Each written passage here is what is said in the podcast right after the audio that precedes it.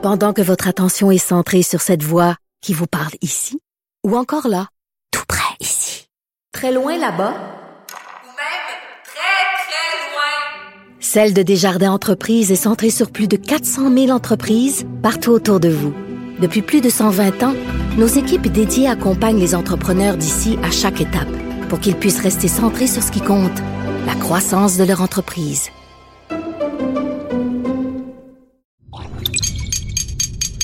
Cube Radio.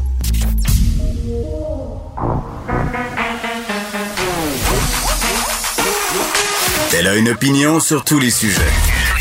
Pour elle, toutes les questions peuvent être posées. Geneviève Peterson. Cube, Radio.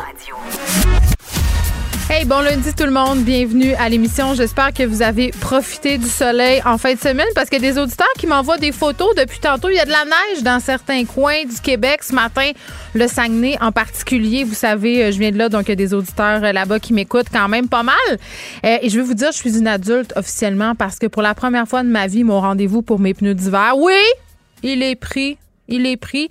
L'année passée, j'étais restée en pneus d'été assez longtemps et j'avais gardé mes pneus d'hiver jusqu'à la Saint-Jean-Baptiste. C'est pour vous euh, donner mon degré de responsabilité face aux tâches de l'existence. Donc voilà, c'est fait, c'est gagné. J'aurai mes pneus d'hiver et je pourrai faire face à toutes les tempêtes, mais peut-être pas celle de la COVID-19 parce que ça se continue. C'est certain qu'on est en bas des 1000 cas aujourd'hui. Hier aussi, je crois qu'on était en bas des 1000 cas. C'est quand même encourageant, euh, même si ça demeure euh, haut, 800 nouveaux cas et 10 décès supplémentaires. Et euh, je discutais ce matin en arrivant ici à la station avec des collègues. Ça a l'air que c'était la folie en fin de semaine au centre d'achat. Littéralement, on a des achats à faire. La vie continue, c'est sûr. Et bon, ayant des ados moi-même, une des activités préférées de mes enfants, c'est d'aller magasiner. Hein, je le sais, société de consommation quand tu nous tiens. Mais nonobstant ça, l'hiver approche. Il faut parfois euh, changer le manteau d'hiver, euh, acheter des nouvelles bottes. Donc, euh, petit magasinage saisonnier à faire. Et cette personne-là dans mon équipe disait Écoute, là, je suis arrivée au centre d'achat, j'ai reviré de bord. J'ai reviré de bord tellement il y avait de monde. Et je dois dire que c'est vrai. Dès que je passe devant un centre commercial en ce moment, les stationnements sont pleins à craquer. Je vous racontais que j'étais allée chez Simons la fin de semaine passée justement pour acheter un manteau d'hiver. Et vraiment, je suis rentrée et je suis ressortie aussitôt par la porte indépendante de ce magasin-là parce que ça n'avait aucun sens. Les gens au centre d'achat, ça fait la file. Les ados, là, c'est clairement leur lieu de rencontre préféré. En avant euh, des magasins d'espadrilles, en avant des bannières à la mode des files de 100, 200 personnes, euh, des agents de sécurité qui sont obligés d'être postés là parce que justement aucune distanciation sociale n'est respectée. On suit pas le sens des flèches.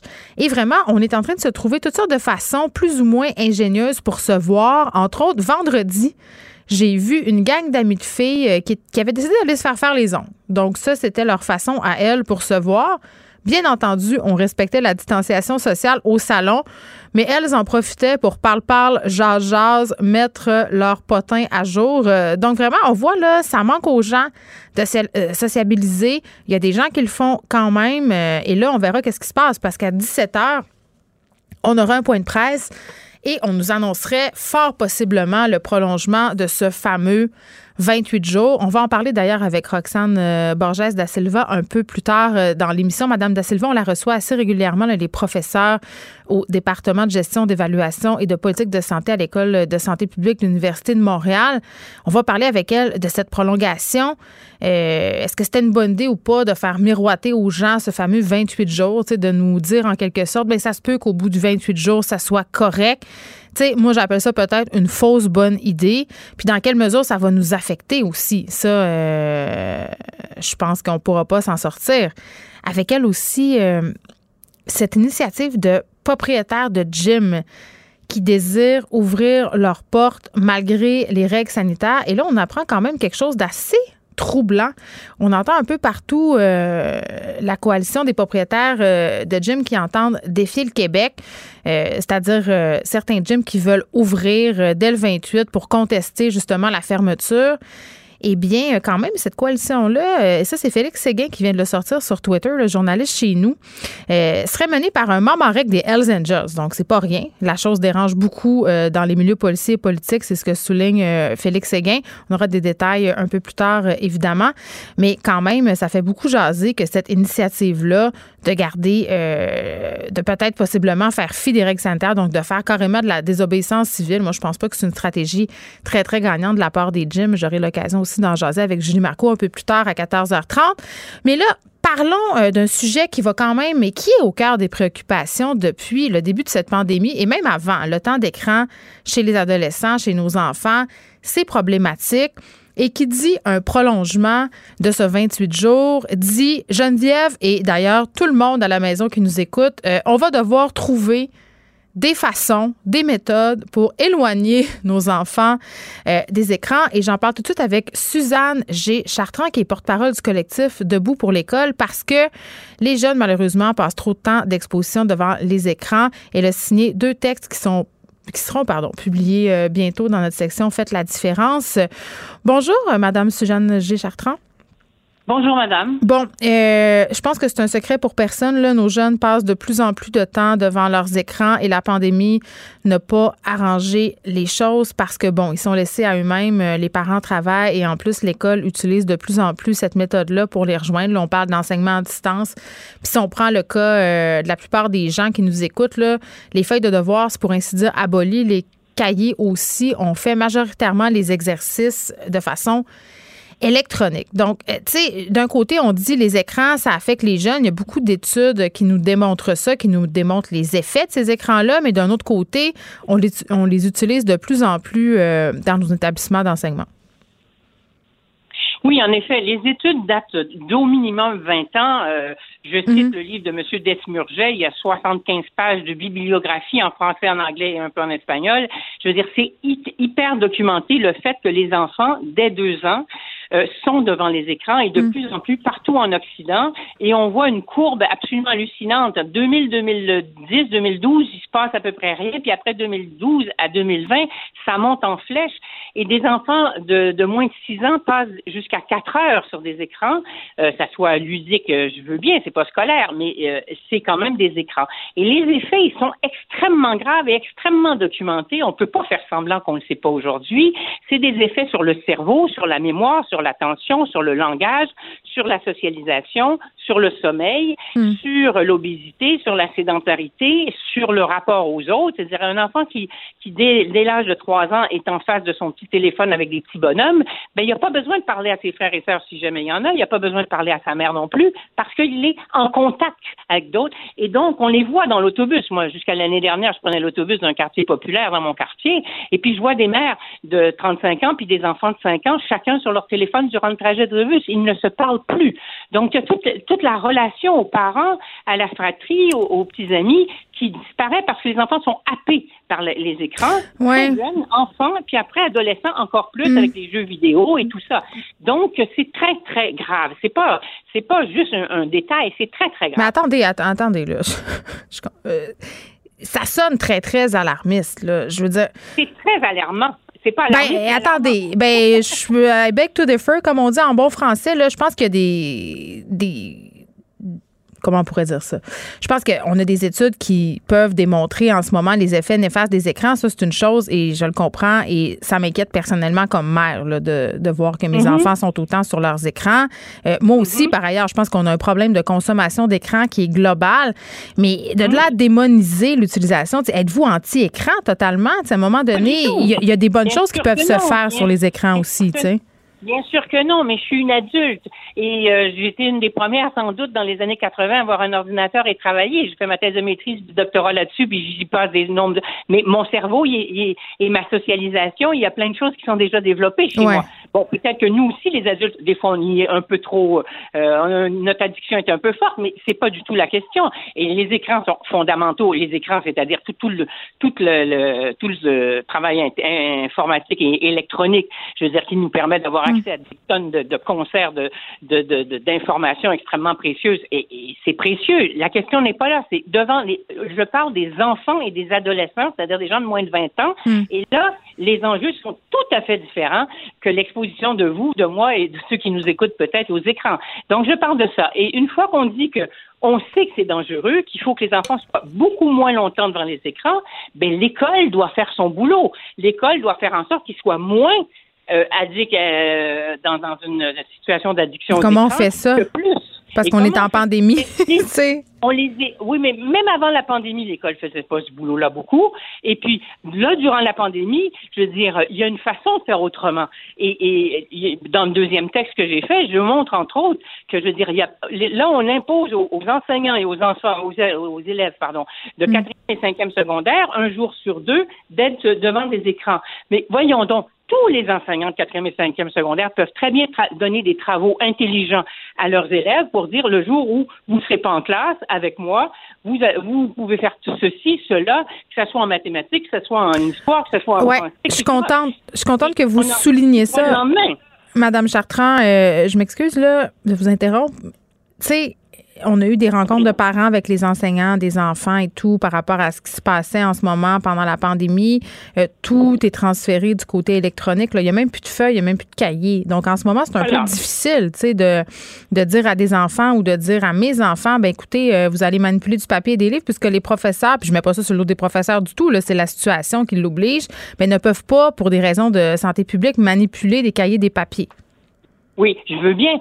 Sauf que je vais vous annoncer quelque chose que j'ai appris moi-même il n'y a, pas longtemps. C'est-à-dire que les commissions scolaires du temps où elles existaient hmm. ont de moins en moins acheté de manuels scolaires, voire de, et de cahiers d'exercice. Non, oui, c'est sûr. On fait un virage. Les privés sont presque disparus au profit et ça, c'est bien avant la pandémie. C'est il y a deux ans, il y a trois ans, il y a quatre hmm. ans, au profit d'acheter des euh, tablettes électroniques et des. des, Le ministère de l'Éducation a lui-même propulsé cette, cette dérive-là de moins de papier. C'est moins cher, on va se le dire, là.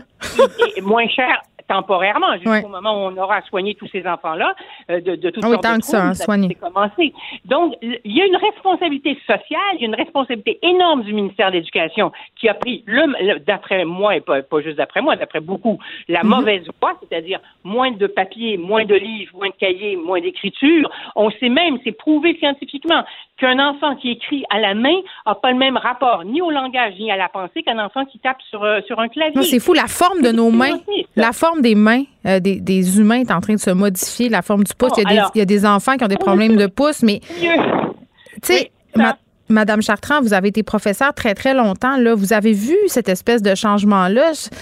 J'aimerais ça que vous nous en parliez de ça. Tu sais, à quel point ça a changé? je veux dire, quand j'ai commencé à enseigner en 1900, vous avez pensé que c'est au Moyen-Âge, en 1967, dans les grandes polyvalences. Oui un prof qui était considéré comme un prof non seulement passionné mais compétent et qui, qui connaissait sa discipline, moi j'enseignais la géographie au début, et puis qui aimait les élèves, ben je veux dire, on avait tous les droits, c'est-à-dire qu'on pouvait, moi je pouvais sortir dans la cour d'école, j'enseignais la géographie physique et, humaine, et puis faire euh, avec de la boue dans, dans, dans la cour qui n'était pas encore pavée, euh, du merci, euh, faire le torrent, les méandres et expliquer ça, et les élèves adoraient ça. On mm. pouvait aller dans le village, expliquer le nom des rues et d'où ça venait euh, et, faire un peu d'histoire. On pouvait euh, faire toutes sortes d'activités. J'en ai fait jusqu'à la fin des années 80 et amener mes élèves au euh, au théâtre et puis à des expositions puis expliquer plein de choses. Là, on ne peut plus rien faire. On ne peut plus sortir même de, de sa classe, mais pas à cause de la pandémie, à cause de toute une vision très bureaucratique,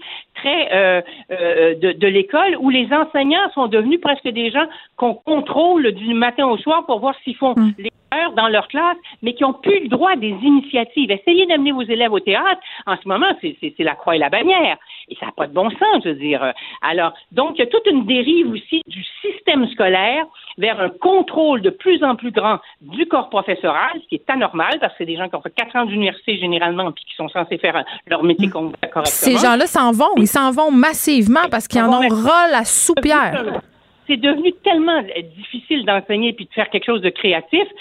Puis bon, euh, il y, a, mille autres choses là, que j'ai pas le temps d'expliquer, mais alors donc c'est pas c'est pas juste la pandémie, c'est facile de mettre ça sur le dos, de la pandémie, mm. mais le virage technologique avait été pris par le ministère de l'Éducation, entre autres avec ces tableaux blancs interactifs qui ont imposé dans toutes les classes.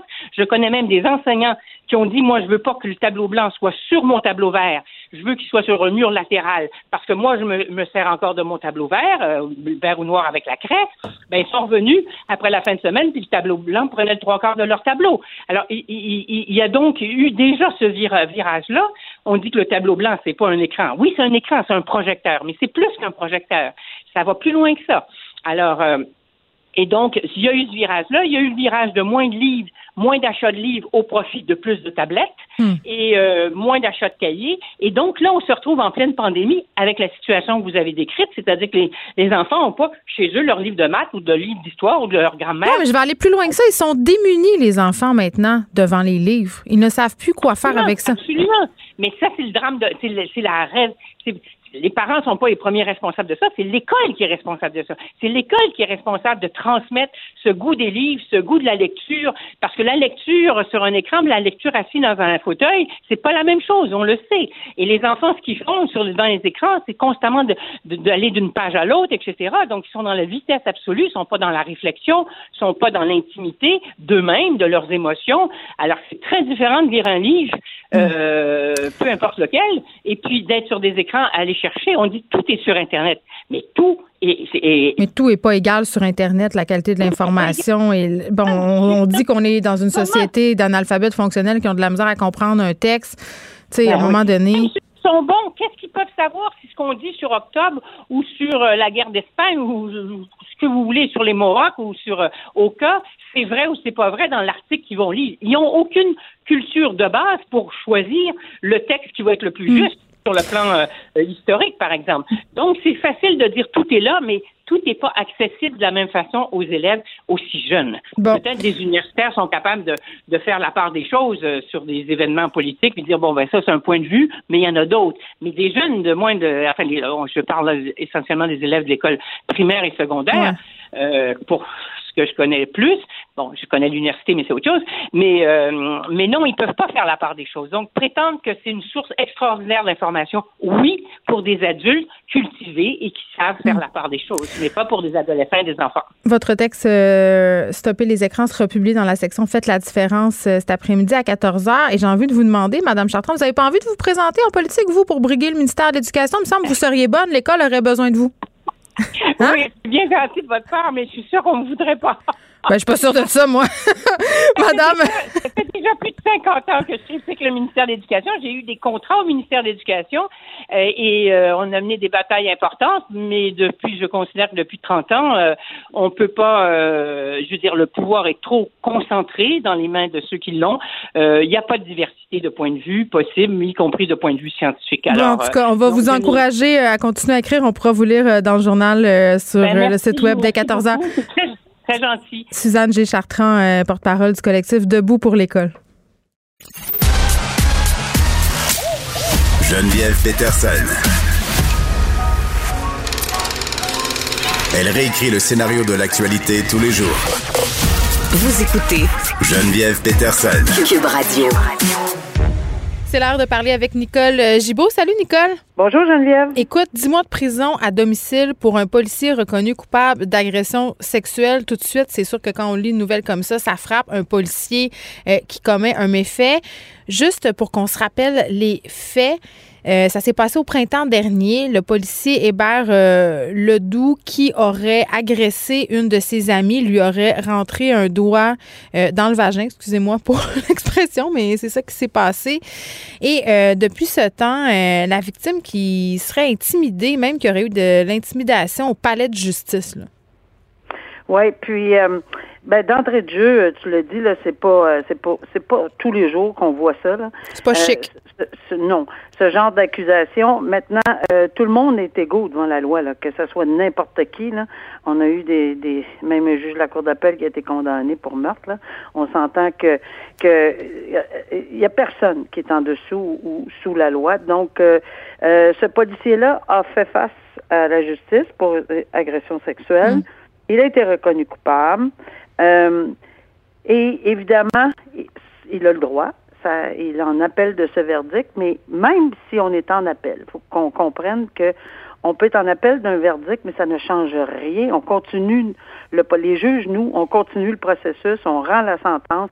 Évidemment, si ça fait pas l'affaire, on va l'annexer, puis il ira en, en appel avec. Alors, il y a eu dix mois euh, en sursis, mais ce qui était un peu euh, bizarre, c'est que ben bizarre, c'est que qui nous fait jaser aujourd'hui, c'est que la recommandation avait été une absolution conditionnelle. Et le ça, ça veut dire quoi? L'absolution conditionnelle, il n'y a pas de casier, puis euh, il faut qu'il suive euh, certaines conditions et normalement, entre guillemets, il garde son emploi comme tout citoyen. Ça arrive régulièrement qu'on demande des absolutions conditionnelles et qui sont accordées. Oui, parce que quand, euh, quand tu es policier, Nicole, tu peux pas évidemment avoir de dossier, donc son absolution conditionnelle lui aurait permis de demeurer policier. Probablement, oui. Mais là, c'est ça. Mais là, évidemment, ils vont tout analyser ceci parce que c'est sûr que 10 mm. mois de prison en sursis, ce qui n'était pas la recommandation, qui n'était pas demandé. Hmm. Euh, et c'est un obstacle majeur. Évidemment, il y a une, tout ça va être analysé au niveau du corps policier puis de l'administration. Mais euh, c'est, c'est quand même très sérieux parce que je pense que ce que j'ai compris dans ce dossier-ci, c'est que on avait porté des accusations par euh, euh, de façon sommaire, euh, parce qu'on peut porter des accusations en matière mm. d'agression sexuelle de deux façons, par acte criminel ou par infraction sommaire. Si c'était le cas, c'était passible de 18 mois à l'époque de prison maximum. Ça veut dire, et, et, là je dis bien ici, parce que j'ai pas le chef d'accusation devant moi, mais c'est ce que j'ai compris. Et 10 mois sur 18 mois pour une première infraction, c'est quand même... Mais on parle de, évidemment, euh, d'être à la maison. 5 mois sur 10, c'est 24 sur 24 à la maison. Euh, et ça, je peux. on est en confinement. On est en confinement. Ouais, ça change pas grand-chose. Je peux te dire que c'est vérifié. Puis pour les prochains cinq mois également. Je peux te dire que les agents de surveillance le font. Tu dois répondre à ton numéro de téléphone. Tu ne peux pas faire de transfert d'appel. C'est vraiment régulier. Puis tu t'exposes à un retour dans le tribunal pour qu'on te fasse continuer ta sentence en prison. Donc oui, c'est sérieux. Et, euh, et tu l'as dit d'emblée, il y a trois policiers là-dedans qui euh, qui, a, qui sont sous enquête présentement. Il n'y a mm. pas d'accusation criminelle pour intimidation, puisqu'il semblerait que se sont interposés entre la victime et le policier, peut-être en support où eux disent non, c'est, c'est pour faire un écran, pour éviter euh, toute chose. Ben, c'est effondré à terre en pleurs. La le juge ne l'a pas apprécié du tout, du tout. C'est, il, il en a fait la remarque. Mais évidemment, il ne peut pas aller plus loin que ça parce qu'il n'y a pas d'accusation, un. Et deux, euh, le, de façon interne, hmm. on s'occupera de ce dossier-là. C'est quand même fou parce que le juge a relevé de nombreux facteurs aggravants, euh, aucun facteur atténuant pratiquement. Et tu sais, si on arrive à une absolution, ça va envoyer un bien drôle de message, un message d'impunité aux victimes. Exactement pour ça. Ben oui, puis le fait qu'il soit policier, tu sais, je comprends que tout le monde est euh, les gens, on, est égaux par rapport à la justice, peu importe les fonctions qu'on occupe, mais pour des gens qui officient comme policiers, euh, comme des, avocats, des, je veux dire, il me semble qu'il y a une coche de plus. Là. Il faut absolument être irréprochant. Absolument, puis c'est là-dessus que tu as très, très raison de le dire, parce que c'est le facteur de dissuasion, ça le facteur de dénonciation, la réprobation, ça rajoute une coche. Oui, c'est un facteur qu'on a certainement pris en considération. Bon, euh, le tousseur de Québec, Nicole, sentir euh, sans accusation. Et là, petit rappel des faits. Au mois d'avril passé, je ne sais pas si vous vous souvenez, un vidéo qui avait brisé l'Internet. OK, qui était devenu carrément viral. Euh, c'est quelqu'un qui, au service de commande à l'auto d'un Dairy Queen à l'ancienne Lorette, aurait. Euh, il a été filmé, en fait, en train de tousser volontairement sur le terminal de vente. Et là, évidemment, les gens étaient fâchés, les gens étaient indignés. Tu te rappelles, là, en avril, on était au début de la pandémie. On nous parlait de la toux, on nous parlait des gouttelettes. Donc, une personne tousse impunément sur un terminal de paiement. Écoute, ça avait soulevé les l'opprobre et les policiers étaient sortis pour dire bien, on va trouver cette personne-là qui était euh, finalement un jeune homme de 20 ans, Émeric qui avait perdu sa job dans la foulée de ces événements-là. Les policiers avaient dit écoutez, là, euh, possiblement qu'il y aura des poursuites contre lui euh, parce que, bon, c'est un méfait. Et finalement, il n'y aura pas de poursuite. Non, puis je peux, au niveau peut-être juridique, dans le fin détail, etc., peut-être ça rencontrait pas tous les critères de. Il y avait deux options. Mm. Alors, tu l'as bien décrit, c'est exactement nuisance, parce qu'évidemment, en toussant sur ceci, il pouvait mettre en danger la vie et la paix des gens, là, des, des, gens au, dans le commerce comme ben tel, qui recevaient l'appareil. et qu'ils le prenaient dans leurs mains. Et euh, il y avait aussi, euh, même chose pour euh, une question de méfait, parce que si on tous on crache, on est dans, encore une fois dans un dans, dans un système de loi de santé publique. C'est volontaire, là. C'est pas un accident, il n'y a pas de chumé. en urgence, il n'y a pas de chumé, etc. Puis c'est drôle, son vidéo, ça rit dans le taux. Quelle bonne blague. tellement aberrant, là, tellement aberrant de voir ceci, tu sais, que je n'ai qu'un mot écervelé. Mm. Et dans ce temps-là, euh, bon, c'est pas la raison pour laquelle on n'a pas déposé. Moi, ce qui me sais, un peu Geneviève, c'est que, et je le disais, euh, oui, c'est vrai que le DPCP n'a pas à expliquer. Ça, c'est un dossier, c'est pas un dossier de ticket. C'est un dossier où on a demandé au DPCP, on n'était pas rendu aux tickets. Tu sais, on a eu toute une, une, une à savoir si le, les policiers pouvaient remettre le billet d'infraction tout de suite ou il fallait qu'ils déposent pour un constat d'infraction euh, plus tard, puis que ça serait analysé. Bon, ben, on est dans ce dossier-là, c'est le DPCP qui, qui l'a analysé et pour des motifs qui leur appartiennent et, et, et probablement qu'ils connaissent très bien, puis je pense que je peux comprendre entre les lignes, mais c'est pas moi ici là, qui dois comprendre entre les lignes dans un cas où on est en pandémie, où tout le monde euh, se, force de faire les choses, puis que c'est pas agréable pour personne. Puis au début, c'était très, très difficile au mois d'avril également. Tout le monde était. En plus, on va ajouter la peur. Euh, il y a des gens qui étaient terriblement inquiets ces gens-là. Il a été testé négatif, Dieu merci, ce jeune-là. Mais, mais l'idée là-dedans, c'était de passer un message aussi. Mais là, le message ne passe pas bien, bien, ce qu'on comprend. Mais que le DPCP dépose pas, parce que, tu sais, on dépose pas juste pour déposer le DPCP. Mais le mais il y a un pouvoir discrétionnaire, Nicole. Oui, mais pourquoi pas l'expliquer dans le minimum? Moi, c'est là que je vais en venir. à mon avis, le DPCP, c'est un petit communiqué, pas obligé d'aller dans le fin détail. On le mm. sait qu'ils sont pas obligés de justifier de leur, leur non-dépôt. Ça, on sait ça. Mm. Mais dans un cas spécifique, on est en pandémie, on est hors de l'ordinaire, là, avec un, un individu qui commet des gestes hors de l'ordinaire, parce que en toute connaissance de cause, une autre fois, quelqu'un tousse, puis tout ça, ben, il trouve ça bien drôle. Mais là, c'était bien spécifique. On sait pourquoi ils hmm. se sont filmés, là. Alors, ça aurait été vraiment le fun que le... Pas le fun, mais ça aurait été... Moi, je pense... On veut savoir. On aurait voulu que savoir. Le DPCP l'explique. Ben oui, puis le service de police de la Ville de Québec a dit que juridiquement, on n'avait pas les éléments essentiels pour établir euh, qu'il y avait une infraction criminelle en vertu du décret de la loi de la santé publique. Donc, c'est pour ça qu'ils n'ont pas pu y aller. un instant, un instant, un instant parenthèse. Ça, c'est la loi sur la santé publique. Les gens font souvent cette erreur-là. Ça, ça n'a rien à faire avec la loi sur la santé et sécurité publique. Le code criminel, c'est fédéral. La loi sur hmm. la santé publique, c'est une autre chose. Il y avait peut-être deux pistes de solutions, mais là, on ne sait même pas où ils sont allés, ni sur la... en tout cas, moi, j'ai pas compris. Tu sais, méfaits puis de nuisances et, et, où la loi sur la santé publique, où ça a accroché, là, où est-ce que c'est que ça ça fonctionne pas et pourquoi? On est dans deux juridictions différentes. Hmm. J'aurais bien, bien aimé avoir un petit peu plus de détails. Ben, on aurait eu droit euh, à des détails, moi, je ben, pense, euh, par souci euh, de transparence. OK.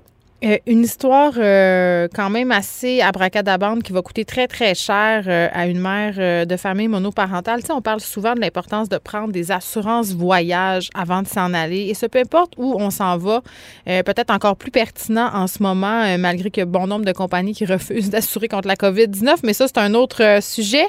Là, on a un bon exemple de comment ça peut dégénérer quand on se rend à l'étranger, euh, qu'il nous arrive un accident et qu'on n'est pas couvert parce que euh, dans le cas de cette mère monoparentale-là, Nicole, elle devra payer une facture d'hospitalisation qui s'élève à 70 000 parce que sa mère, qui était venue la visiter de la Chine, est morte frappée par une voiture sans être assurée. Oui, et c'est vrai que ça soulève tout le contexte de l'assurance, etc. Euh, des, voyageurs. Évidemment, on peut pas contrôler comment ça fonctionne pour sa mère qui est venue au, pays. Euh, et mais c'est terriblement tragique parce qu'on s'entend que, mm. bon, il y a des, règles, des règles à la Société de l'assurance automobile. Ils ont déterminé, c'est ce que je comprends, que cette personne-là, la mère, elle, était responsable à 50% de cet accident-là, d'après son, d'après ce que la SAC dit. Parce qu'elle a traversé à un endroit. Traversé à un endroit pas permis, puis tout ça. Mais quand on va un peu plus loin dans, dans en regardant ce dossier-là, on dit ben c'est parce que c'est un endroit extrêmement critique apparemment, euh, qui aurait dû, euh, il, aurait, il devrait avoir plus de sécurité. Bon, en plus, elle vient de, de, de la Chine, probablement qu'elle était pas du tout à l'aise à circuler. Euh, bon, tout ça pour dire que ils ont pris une décision qu'ils ne paieraient pas parce qu'elle était responsable. Mais là, il y a une bataille juridique, évidemment, le Geneviève, qui va s'enclencher parce qu'on veut euh, contester cette euh, demande-là de la SAC. On veut évidemment. Mais là, il y a le problème des frais juridiques. Cette dame-là. Oui. Puis là, j'ai pas compris. Elle n'a pas d'emploi. Elle a perdu son emploi apparemment. Elle a deux enfants monoparentales. Ah, pas de maison. elle, ne serait pas éligible à l'aide juridique. Là, je, je, ben, ça dépend quel revenu elle a déclaré l'an dernier. Si elle a déclaré un revenu euh, euh, moyen l'an dernier, elle n'aura pas droit à l'aide juridique. Elle a peut-être perdu sa job à cause de la pandémie. Si on ne le sait pas, ce qu'on sait, c'est qu'elle organise en ce moment un GoFundMe pour euh, l'aider à payer ses frais d'hospitalisation-là, mais ça n'a quand même pas de sens, surtout quand on sait qu'à cette intersection-là où ça s'est produit à Notre-Dame-de-Grâce, les citoyens demandent depuis des années un stop. Après ça, bon, la dame a traversé, c'est vrai, au mauvais endroit, mais c'est une ressortissante étrangère. Est-ce qu'elle était vraiment au fait? Je pense qu'à un moment donné, un peu d'humanité, ça n'aurait pas fait de mal. Oui, mais là, je pense qu'on va peut-être être en mesure de, bon, on va faire une contestation. Mhm. peut-être là, on le prendra en considération. Peut-être que ça, c'est beaucoup plus administratif que d'autres choses. Non, point final. Mhm. Pas de, pas, pas d'explication. Plus qu'il faut 50% des, en remplissant certains documents, 50% responsable, on paye pas, vous payez. Mhm. Puis peut-être qu'on va y mettre le brin d'humanité, comme tu appelles, pour la décision. des fois, ça serait le fun. on le souhaite. on se reparle demain, Nicole. Merci. Pendant que votre attention est centrée sur cette voix qui vous parle ici, ou encore là, tout près ici, très loin là-bas, ou même très, très loin, Celle de Desjardins Entreprises est centrée sur plus de 400 000 entreprises partout autour de vous. Depuis plus de 120 ans, nos équipes dédiées accompagnent les entrepreneurs d'ici à chaque étape pour qu'ils puissent rester centrés sur ce qui compte, la croissance de leur entreprise.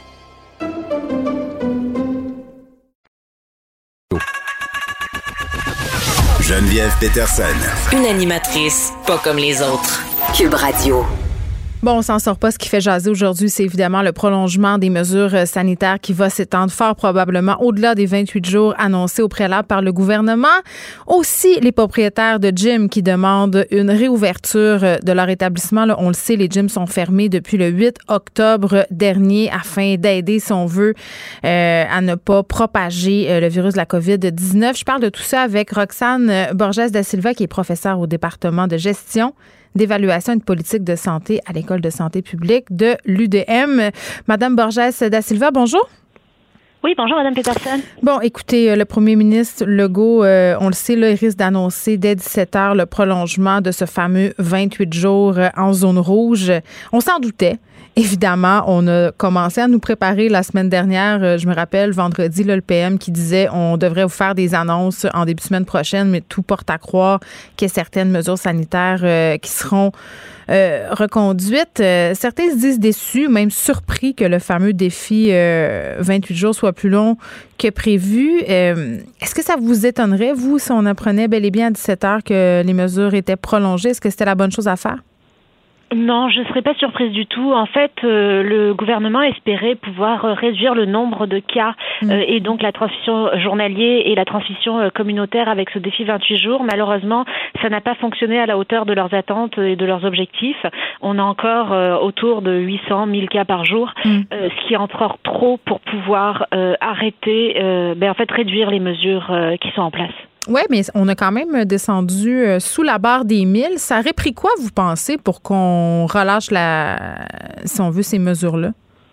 Mais j'ai l'impression qu'il faudrait descendre en bas de 500. Il faudrait descendre en bas de 500 et il faudrait aussi euh, s'assurer parce que ce mille là aussi est réparti dans différentes régions. Ouais. Euh, j'ai pas vu les chiffres d'aujourd'hui euh, précisément, je les ai pas analysés, mais euh, il faut voir euh, actuellement par exemple dans la, je sais que dans la région de Québec et Chaudière-Appalaches, en fin de semaine dernière, ben, vendredi, samedi, dimanche, là c'était compliqué pour eux au niveau des de la gestion des hôpitaux, des, des, des oui, on a fait des appels. Là, Geneviève Guilbeault qui a fait une sortie quand même assez assez dure, si on peut se le permettre, là, en, en rappelant les gens de ces deux régions euh, de respecter les règles, puis en vraiment, elle a insisté pour dire que le système de santé était mis à mal, qu'on serait obligé de faire des choix. Là.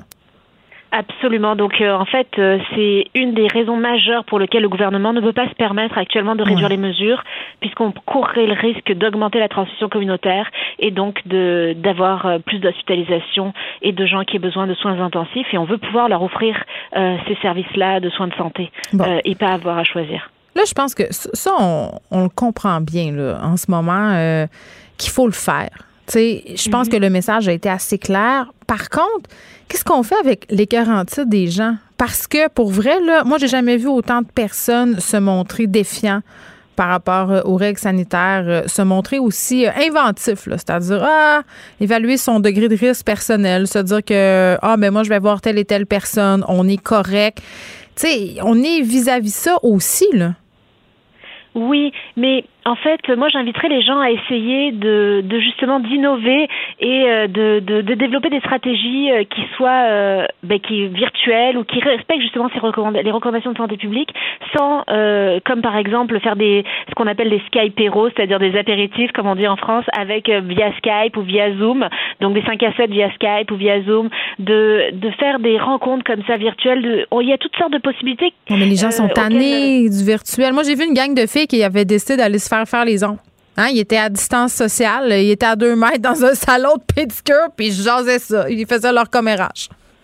Oui, mais à ce moment-là, ça c'est encore autorisé. Je veux dire, on peut aller se faire faire une manicure ou une pédicure en restant à deux mètres. Euh, c'est encore autorisé. Mais ben oui, ok. Puis en même temps, attention de garder le masque. Puis les gens se voient au centre d'achat aussi. Tu sais, puis ça, c'était peut-être un petit peu moins euh, heureux.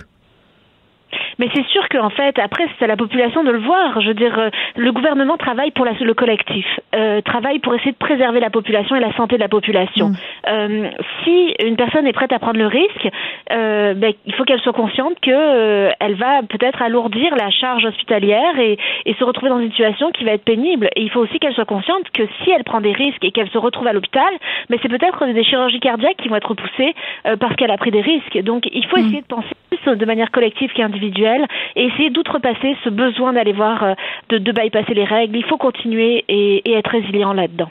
C'est comme si le gouvernement en ce moment avait une danse difficile euh, à faire, euh, resserrer la vis en risquant de s'aliéner une partie de la population ou donner du lousse et risquer plus de cas. Tu sais, c'est comme un, une espèce de jeu de funambule.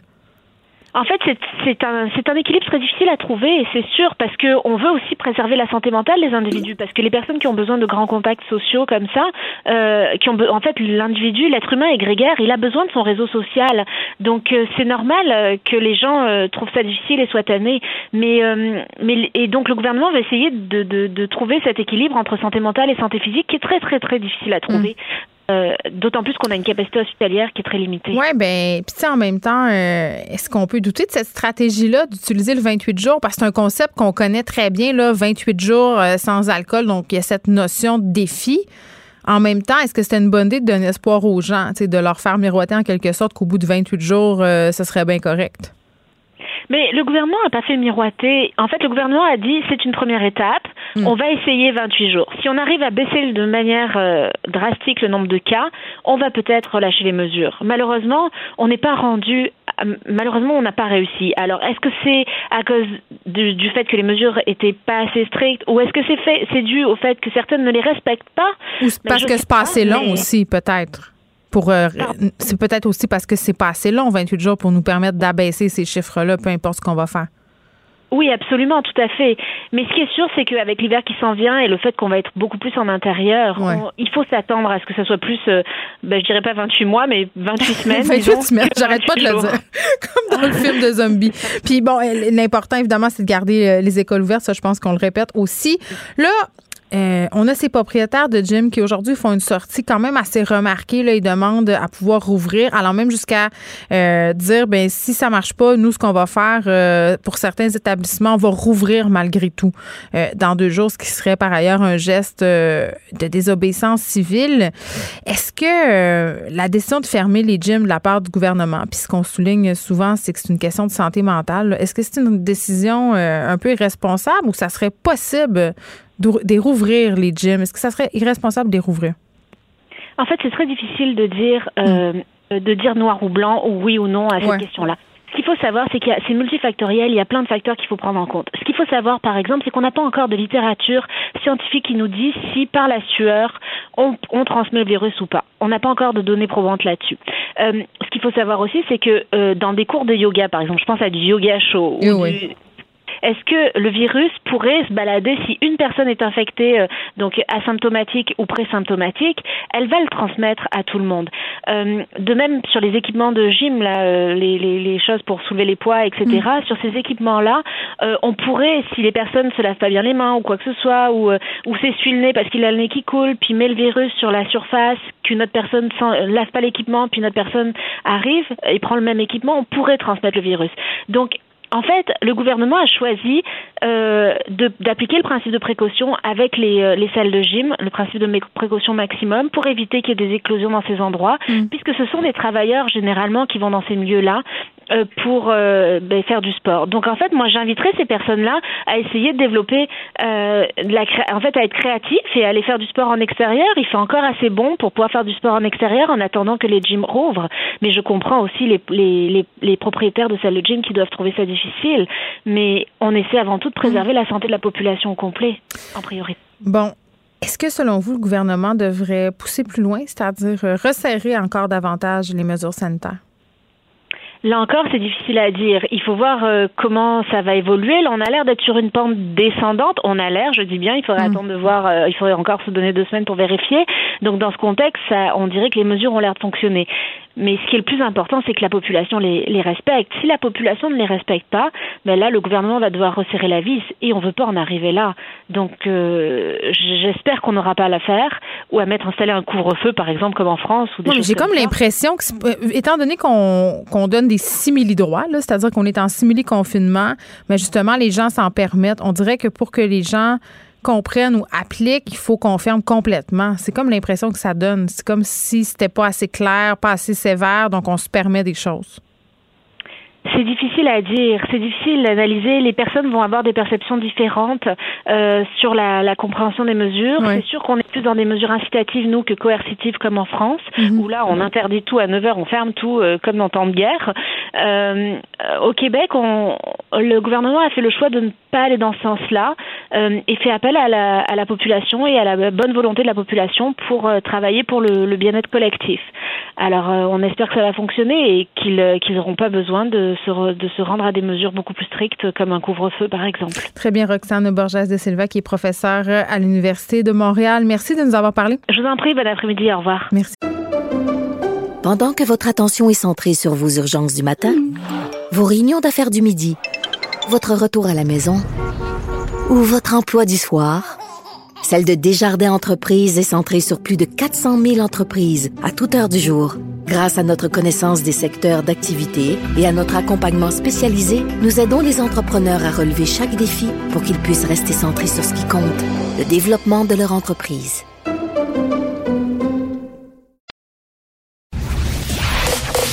Vous écoutez Geneviève Peterson. Cube Radio.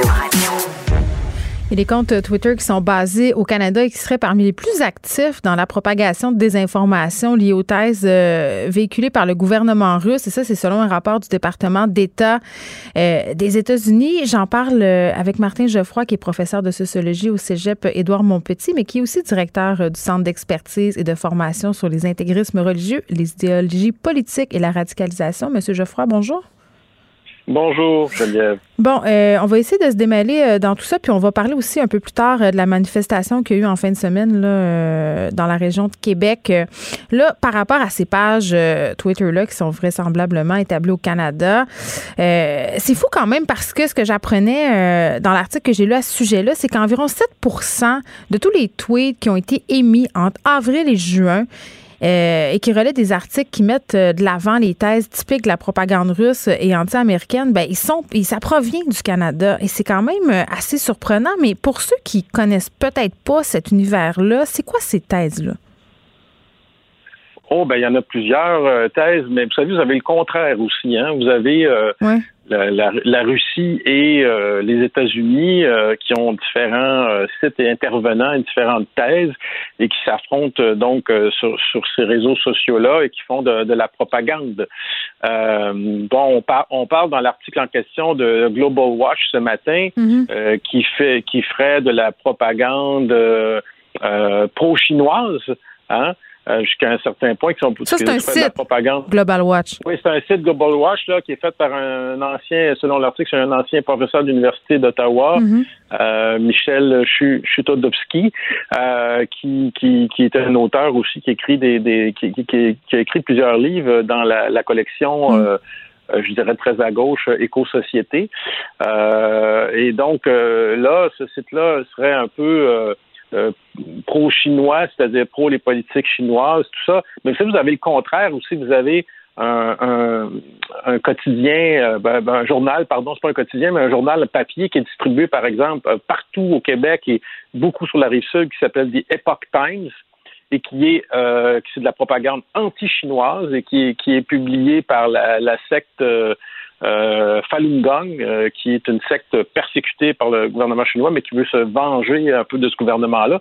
Donc, vous avez de la désinformation des deux côtés, là, finalement. Euh, qui, et, le journal Epoch Times, d'ailleurs, il se présente comme un journal, euh, vous voyez, ordinaire, quoi.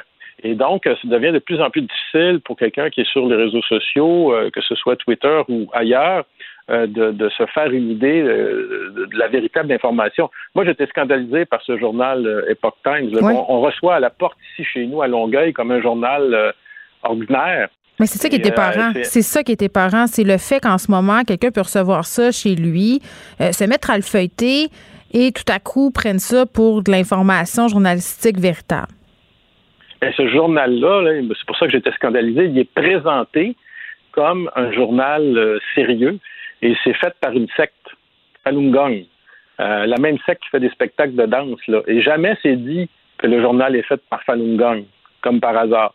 Et même chose pour les sites dont on parle, comme Global Watch, ça se présente comme de l'information, je ne sais pas, comme CNN ou comme le Journal de Montréal, euh, et ça se présente comme de l'information factuelle, mais ce sont des sites qui, à la base, euh, sont, font de la propagande, que ce soit pour les États-Unis ou pour la Russie ou pour un pays en particulier.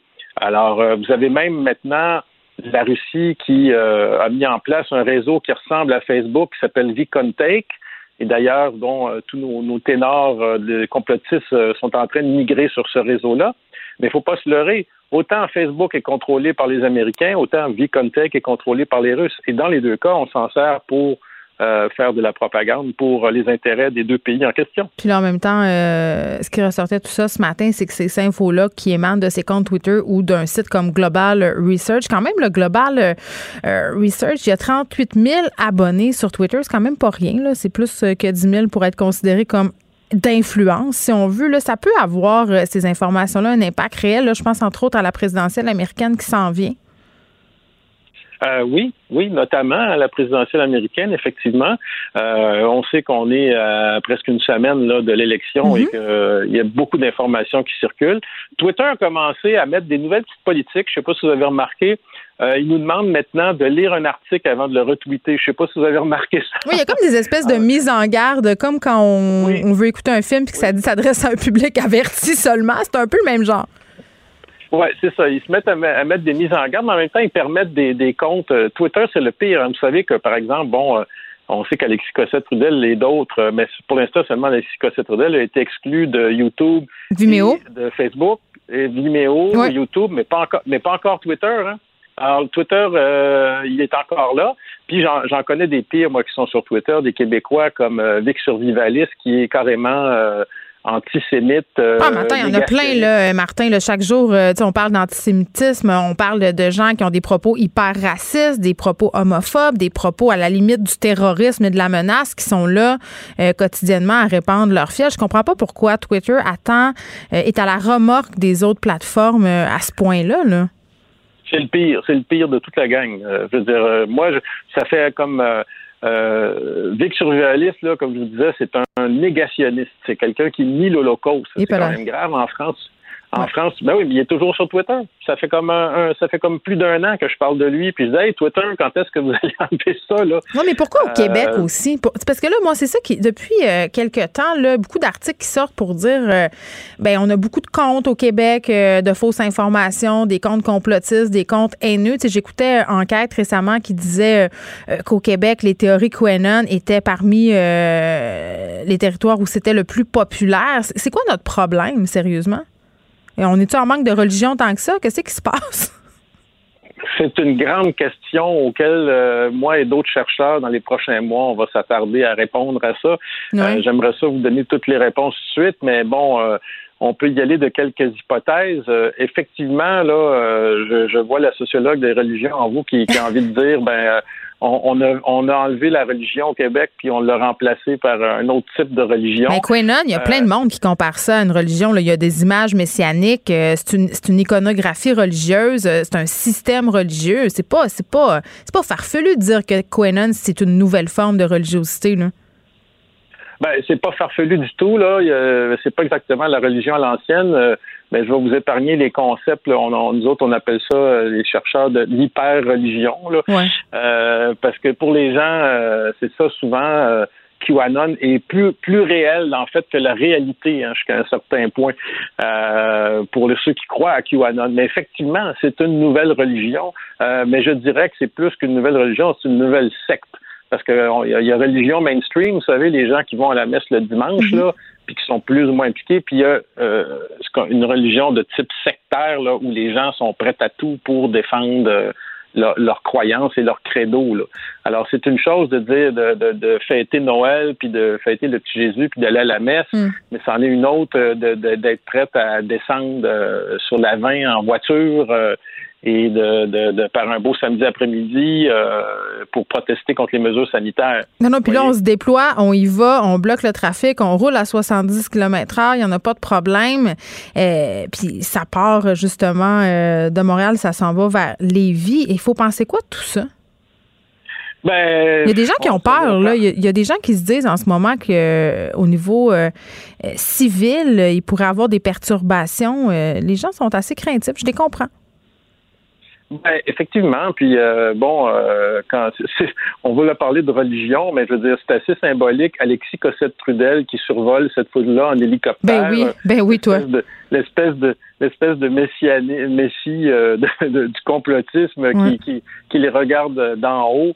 Euh, puis, ça, en fait, c'est la fondation de Stéphane Blais qui a organisé ça. Mm. Puis ils ont loué cet hélicoptère-là avec l'argent qu'ils ont ramassé de la fondation. Alors c'est quand même 400 euh, 000 dollars qui a été ramassé supposément pour payer des avocats pour poursuivre le gouvernement et qui finalement sert à louer des hélicoptères pour Alexis Cossette-Trudel. C'est quand même euh, remarquable. Non, mais ça, euh, oui, puis vous faites bien de le souligner, M. Geoffroy, mais j'allais dire, tu sais, vous êtes un expert de la radicalisation et de ces processus. Est-ce que automatiquement, parce qu'il y a des gens au Québec en ce moment qui sont en train de se radicaliser, là, c'est un terreau parfait pour ça, là. Est-ce qu'avec la radicalisation vient automatiquement l'action? pas nécessairement. Euh, je vous dirais que dans 80, c'est ça qui est, rassurant, dans 99% des cas, euh, quand la police arrive chez eux, ils se dégonflent. Mais c'est le 1% qui est préoccupant quand même. C'est le 1% qui pourrait passer à l'action, justement. Et euh, ça, effectivement, dans le cadre d'une pandémie où toutes les tensions sont exacerbées, puis pas juste pour les complotistes, pour tout le monde. C'est comme si leur prophétie se réalise aussi, là, leur espèce de, de, paranoïa de fin du monde, le bris de normalité. il y a plusieurs choses qui sont alignées en ce moment. Oui, effectivement. Euh, le fameux bris de normalité, ça, c'est plutôt du côté des survivalistes, mais c'est ça, c'est cette prophétie-là euh, s'auto-réalise jusqu'à un certain point, euh, mais en même temps, bon, il faut quand même, euh, pour, ça se auto-réalise dans leur tête, parce que dans la réalité, euh, non, non, je veux dire, mais non, mais c'est parce que dans la réalité, en ce moment, la plupart d'entre nous, là, euh, on n'est pas dans, on n'est pas, euh, on n'est pas dans, pendant la troisième guerre mondiale. Là, euh, hmm. on boit du vin, on s'amuse encore quand même, on regarde la télévision, on est bien chez nous. Là, je veux dire, on n'est pas on n'est pas dans une zone de guerre. Là, non, mais c'est quelque chose qui boue depuis longtemps. Il y a plusieurs chercheurs qui essaient de mettre les, gouvernements en garde par rapport à ces groupes-là depuis des années. C'est ça qui arrive aussi. Là. On a un peu manqué d'écoute. Non, non, ça c'est sûr et certain. Euh, moi, je suis encore plus inquiet pour les États-Unis dans une semaine si euh, Joe hmm. Biden est élu, parce que là, on a des milices euh, comme les Proud Boys organisées qui, Trump le dit, hein? un peu de. Il l'a dit. Il a dit qu'il pouvait pas assurer que la passation des pouvoirs se ferait dans la paix. Oui, oui, non, ben, je pense qu'il, dans le cas de Trump, qu'il ne veut pas que ça se fasse dans la paix. Il va probablement contester l'élection. Et euh, on risque d'avoir l'envers de Black Lives Matter aux États-Unis. On a eu des, protestations avec Black Lives Matter. On risque mhm. d'avoir l'envers sous un gouvernement démocrate, c'est-à-dire des protestations de groupes d'extrême droite suprémacistes blancs. Mm-hmm. Alors oui, c'est un climat, en tout cas surtout pour les États-Unis, qui est explosif. Au Québec, euh, on s'en inspire. On voit plein de drapeaux pour Trump, euh, des gens qui, portent des, qui portent des casquettes euh, Make America Great Again. tout ça est lié quand même. Trump est un modèle, mais c'est quand même fascinant de voir autant de, drapeaux. On voit plus de drapeaux de, Trump dans ces. Dans ce, je regardais la, manifestation fin de semaine, il y avait plus de drapeaux de Trump que de drapeaux du Québec. Fait que là, on, a envie de dire que ça peut-être mieux aux États-Unis. les anciens drapeaux du Texas au temps de la ségrégation raciale et en veux-tu en à l'ouest. Oui, ben c'est parce que ils rêvent d'un monde fantasmé euh, plutôt d'extrême droite, là, euh, où ils voudraient vivre ces gens-là, mais qui, qui n'existent pas autour d'eux. Mm. Alors, euh, leur but, c'est de provoquer des choses pour que l'État soit déstabilisé, pour qu'ils puissent, dans leur fantasme, amener ce monde-là par, par, le, le, bruit de normalité, puis reconstruire, détruire le monde qui existe pour reconstruire le, monde fantasmé qu'il voudrait avoir. Mais euh, bon, on n'est pas dans le Seigneur des Anneaux, et dans la réalité. C'est ça qui est le plus fou euh, de se dire. Ben, ouais. Mais heureusement pour nous, quand même, il faut quand même relativiser. Euh, je veux dire, on a, on a quand même, le gouvernement du Québec est quand même relativement en contrôle de la situation, là, bien qu'il y en a qui critiquent qu'est-ce qu'il fait en ce moment. mais si on compare, par exemple, à la France, où euh, on bat des records en ce moment parce que justement on a trop euh, ouvert. Le... Vous savez, en France, ils vont voir des spectacles, ils vont euh, au restaurant, tout ça. Ben, ils, ont cinq fois plus de cas de COVID que le Québec. Là. Mm. Fait quand même, à un moment donné, faut, faut, faut se comparer puis se consoler puis dire que les mesures sont pas parfaites, mais quand même, on, on, a un contrôle relatif qui ont peut-être pas ailleurs, et puis que c'est dur pour bien du monde, effectivement, euh, mais que bon ben, euh, moi je pense qu'on va passer à travers là, quand même. Mais euh, on va espérer qu'il n'y ait pas des gens, ça, parce qu'on prend seulement un individu là, qui part avec. Ouais, pour péter un boulon puis faire des dommages, c'est ça. Péter un boulon puis faire des dommages. c'est ça qu'il faut. c'est pour ça qu'il faut surveiller ça, puis qu'il faut comprendre surtout pourquoi des gens défient toute logique hein, défient, euh, toute logique et ne veulent pas euh, euh, se fier à la science. Ben c'est ça. Je pense que c'est important qu'on s'attarde. Moi, je disais dans une chronique récemment, puis on va terminer là-dessus, M. Geoffroy, qu'il faudrait peut-être commencer à se poser la question à savoir pourquoi il y en a autant. Pourquoi ce discours-là trouve autant d'adeptes ici? Pourquoi ça parle à autant de monde? Je pense qu'on a un petit examen de conscience collective peut-être à faire. Martin Geoffroy, merci. Martin Geoffroy, qui est professeur de socio au cégep Édouard Montpetit et qui est aussi directeur du CEFIR. Pendant que votre attention est centrée sur cette voix qui vous parle ici, ou encore là, tout près ici, très loin là-bas, ou même très, très loin, Celle de Desjardins Entreprises est centrée sur plus de 400 000 entreprises partout autour de vous. Depuis plus de 120 ans, nos équipes dédiées accompagnent les entrepreneurs d'ici à chaque étape pour qu'ils puissent rester centrés sur ce qui compte, la croissance de leur entreprise.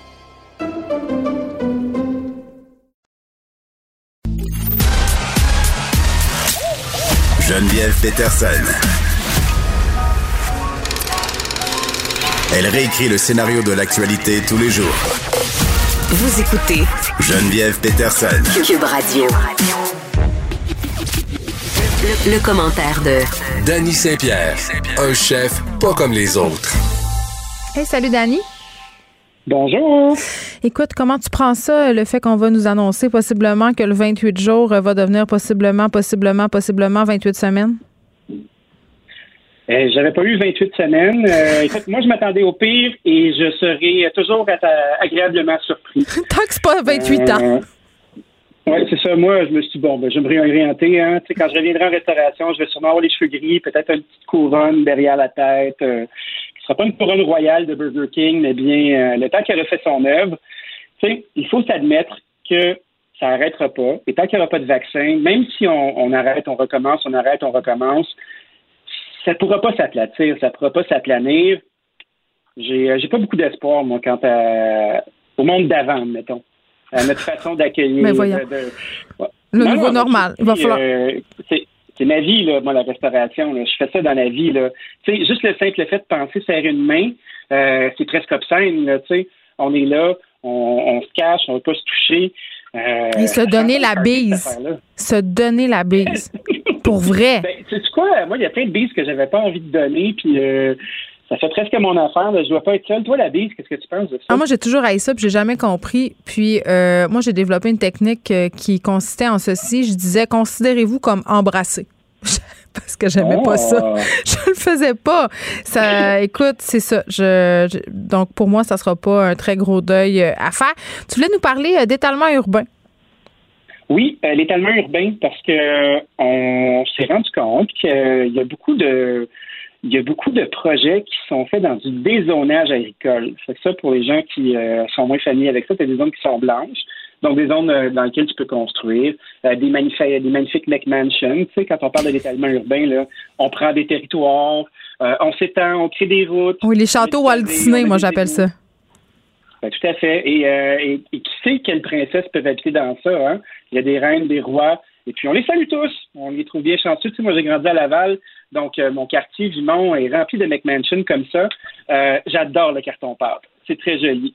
Mais on s'est rendu compte de la, dans la MRC de, de Montcalm, dans la Naudière, que le gouvernement veut autoriser la transformation de terres agricoles couvrant l'équivalent de 220 terrains de football en champ de bungalow. Et hey, 220 terrains de football. Puis tu sais, ça, c'est dans un endroit où as-tu vraiment besoin de mettre un champ de bungalow? La plupart de ces gens-là euh, ont des jobs à Montréal, fait que ça, ça fait de la circulation, ça fait des autos qui entrent en plus. Puis, loin de là, euh, l'idée de dire oh non à la voiture, tu sais, moi j'ai un scooter, j'ai deux autos, je vais avoir un tank, j'en aurai un en ville. Tu sais, mais force est d'admettre que plus tu étales, euh, plus tu densifies ton parc automobile, puis plus la merde de, de orange qu'on vit continue. Tu sais. Donc, ben, en même temps, tu comprends pourquoi il y a un étalement. Euh, Dan, excuse-moi, tu comprends pourquoi il y a un étalement urbain. L'accès à la propriété à Montréal, c'est tellement rendu euh, onéreux tu sais, quand tu sais que le prix médian d'une propriété en ville, c'est 500 000 environ, là, puis à 500 000 je vais vous annoncer qu'on n'a pas grand-chose. Tu sais, des fois, moi, euh, je m'amuse à faire de l'immobilier porn. Là. Je regarde un peu ce qu'il y a à vendre euh, juste pour checker. C'est truc de comptable, hein? Oui, c'est ça, exactement. hey, non, mais en fin de... Ah, mon Dieu. En fin de semaine, on est allé visiter un duplex pour le fun euh, parce que mon chum a une passion immobilière. Et bon, c'était dans le quartier Rosemont. 500 000 Écoute, je ne vais pas te donner de détails qui pourraient faire qu'on identifie la propriété, là, mais ça n'avait aucun sens on aurait dit qu'un film d'horreur s'était tourné trois heures avant. J'aurais même pas voulu le visiter le soir. C'est là qu'on était, là. Et c'était 500 000 C'était bon? Non. Écoute, je pense que ça n'avait pas été lavé depuis 1943. Pour vrai, là, euh, c'était 500 000 Puis pour vrai, c'était un duplex qu'il faut raser. Là. Il faut raser, probablement faire brûler de la sauge pendant quatre jours et faire un exorcisme ses fondations. C'est ce que je ferais. Pourtant, il y avait beaucoup de monde qui se bousculait au portillon et il y avait quand même une offre d'achat le lendemain. Donc, c'est quand même pour te dire que même si le prix médian de la propriété, c'est 500 000 environ à Montréal, il y a quand même des personnes qui s'érissent. Mais pour la majorité des gens, tu regardes, tu sais, quand je fais de l'immobilier porn, là, quand je regarde ce que je pourrais avoir ailleurs pour ce prix-là, là, je comprends les gens de s'en aller en dehors. Je comprends de même le monde avec le télétravail de se dire, hey, moi, à une heure de de Montréal, va être correct. Ben, probablement que si tu ne tapes pas ces heures d'auto-là, ça fait du sens. tu sais, on assiste à beaucoup de milieux de vie qui s'installent. Les couronnes, les banlieues qui sont de plus en plus éloignées, euh, tendent à créer des quartiers euh, tu sais, on pense à Sainte-Thérèse avec son petit euh, vieux Sainte-Thérèse où il y a le festival Santa Teresa. qui aurait imaginé que ça, ça se peut, cette affaire-là? Puis on n'est pas à l'orée des festivals. Hein, il nous reste 28 ans de confinement à vivre. Mais dans l'ensemble, je pense que s'il y a des milieux urbains qui s'installent, il y a des milieux de vie qui s'installent, la nécessité d'entrer à Montréal est plus la même. Puis là, ça s'explique. Par contre, de prendre des terres agricoles. Mais c'est pourquoi? Euh, c'est ça. Pourquoi ils prennent des terres agricoles? je comprends pas pourquoi. Il euh, n'y a pas de shérif, on dirait. Il n'y a pas de shérif qui fait euh, la surveillance de tout ça. Fait il y a un de terre blanche pour être capable de développer son McMansion de rêve. S'il vous plaît, laissez nos terres agricoles tranquilles. Mais probablement que les gens, fort probablement que les gens qui s'installent là, qui achètent dans ces développements-là, sont peut-être même pas au courant que c'est d'anciennes terres agricoles en plus. Non, mais tu sais, quand tu es un développeur euh, immobilier, ah, eux savent. des lots de terrain, eux, ils savent certains, là, puis ça, c'est c'est qui tu connais. Il y, a eu des, euh, il y a eu des municipalités célèbres pour ça. Là, on regarde des endroits où l'urbanisme n'est pas chic-chic. Moi, je pense au Laval. à Laval, justement. Là. Puis tu fais comme... Euh, puis loin de là, moi, l'idée de faire du Laval bashing, là, mais tu sais, tu as une Christie belle trail d'affaires qui ne tiennent pas ensemble. Là. Euh, quand on parle d'une courte pointe pas chic-chic, là, on est pas mal là. Donc, s'il vous plaît, il est encore temps. Puis ces terres agricoles-là, si on les développe bien, mais ça peut créer des emplois de qualité, ça peut nous aider à obtenir une souveraineté alimentaire, Parce que quand on va avoir des, des choux-fleurs à 7 piastres, à 10 piastres cet hiver, tu vas faire mm. Mais pourquoi? Mais pourquoi? Mais pourquoi? Ben parce qu'on a donné nos terres pour construire des bungalows lettres. Oui, puis, puis en plus, euh, c'est très bien dit. Et en plus, euh, si je comprends bien, Dani, le seul rempart qu'on a, c'est la Commission euh, de protection du territoire agricole. Et ce tribunal-là, c'est un tribunal un peu de, carton. Ils n'ont pas grand pouvoir. Ben, probablement qu'ils sont très, très bons à discuter autour d'une table, à boire du café filtre, à manger des beignes au sucre. On leur souhaite de respecter les enjeux puis de réaliser que les terres agricoles qu'on perd, ben, c'est des endroits où on ne pourra pas cultiver, puis quand ce sera le temps de sortir nos doigts du nez, puis de faire Oh, la planète entière veut nous vendre des affaires trop chères. Ben, où on va faire pousser nos trucs? Sur des capes de roche, euh, dans des. Oui, on peut pas revenir en arrière. C'est ça l'affaire. C'est ben parce qu'on peut plus après. Non, mais sans joke, c'est une vraie question. Euh, c'est vrai, là. Mettons qu'on construit ben des maisons sur des terres agricoles puis qu'on décide à un moment donné d'enlever tout ça, ça c'est scrap en dessous, là. C'est terminé. Ben, ça dépend. Il peut avoir, euh, il peut avoir des terrains qui sont contaminés. Tu sais, si tu as des tanks à huile au mazout, ce qui est plus tout à fait la mode. Ouais. mais Quoique dans certains duplex de Montréal vendus 500 000. Ah oui, tu peux faire un tank au mazout ou mm. un berceau d'horreur. Oui, il y a peut-être un cadavre dedans. Quand sais-je? quand sais-je et cancer, ça rime. Exactement. Ah, un autre sujet pour toi euh, pendant qu'on est euh, un au, sujet bout, au, de l'agriculture. Vas-y nos relations euh, se corsent entre les agriculteurs et les assureurs.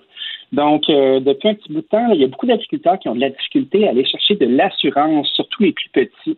Donc, ça fait des gens qui vont opérer euh, des terres, qui vont être dans la précarité qu'on leur connaît. C'est assez de documentaire là-dessus dernièrement pour qu'on soit au moins sensibilisé. Mais là, tu te retrouves que tu peux plus assurer ton lot. Imagine comment ça doit être stressant, ça. Tu es là, tu tires le yard par la queue, euh, tu as une ferme laitière, tu as plein d'équipements, tu as, investi pour innover, pour être assez gros, pour pouvoir produire, pour rentrer dans le rang, pour suivre les règles. Puis après ça, ah ben là, on vous assure plus, le risque est trop grand. Imagine comment ça doit être le bout de la main. Moi, c'est, ça me fait rire, cette belle naïveté-là, euh, Dani, les gens qui pensent que les compagnies d'assurance sont là pour payer. Moi, moi ça, là.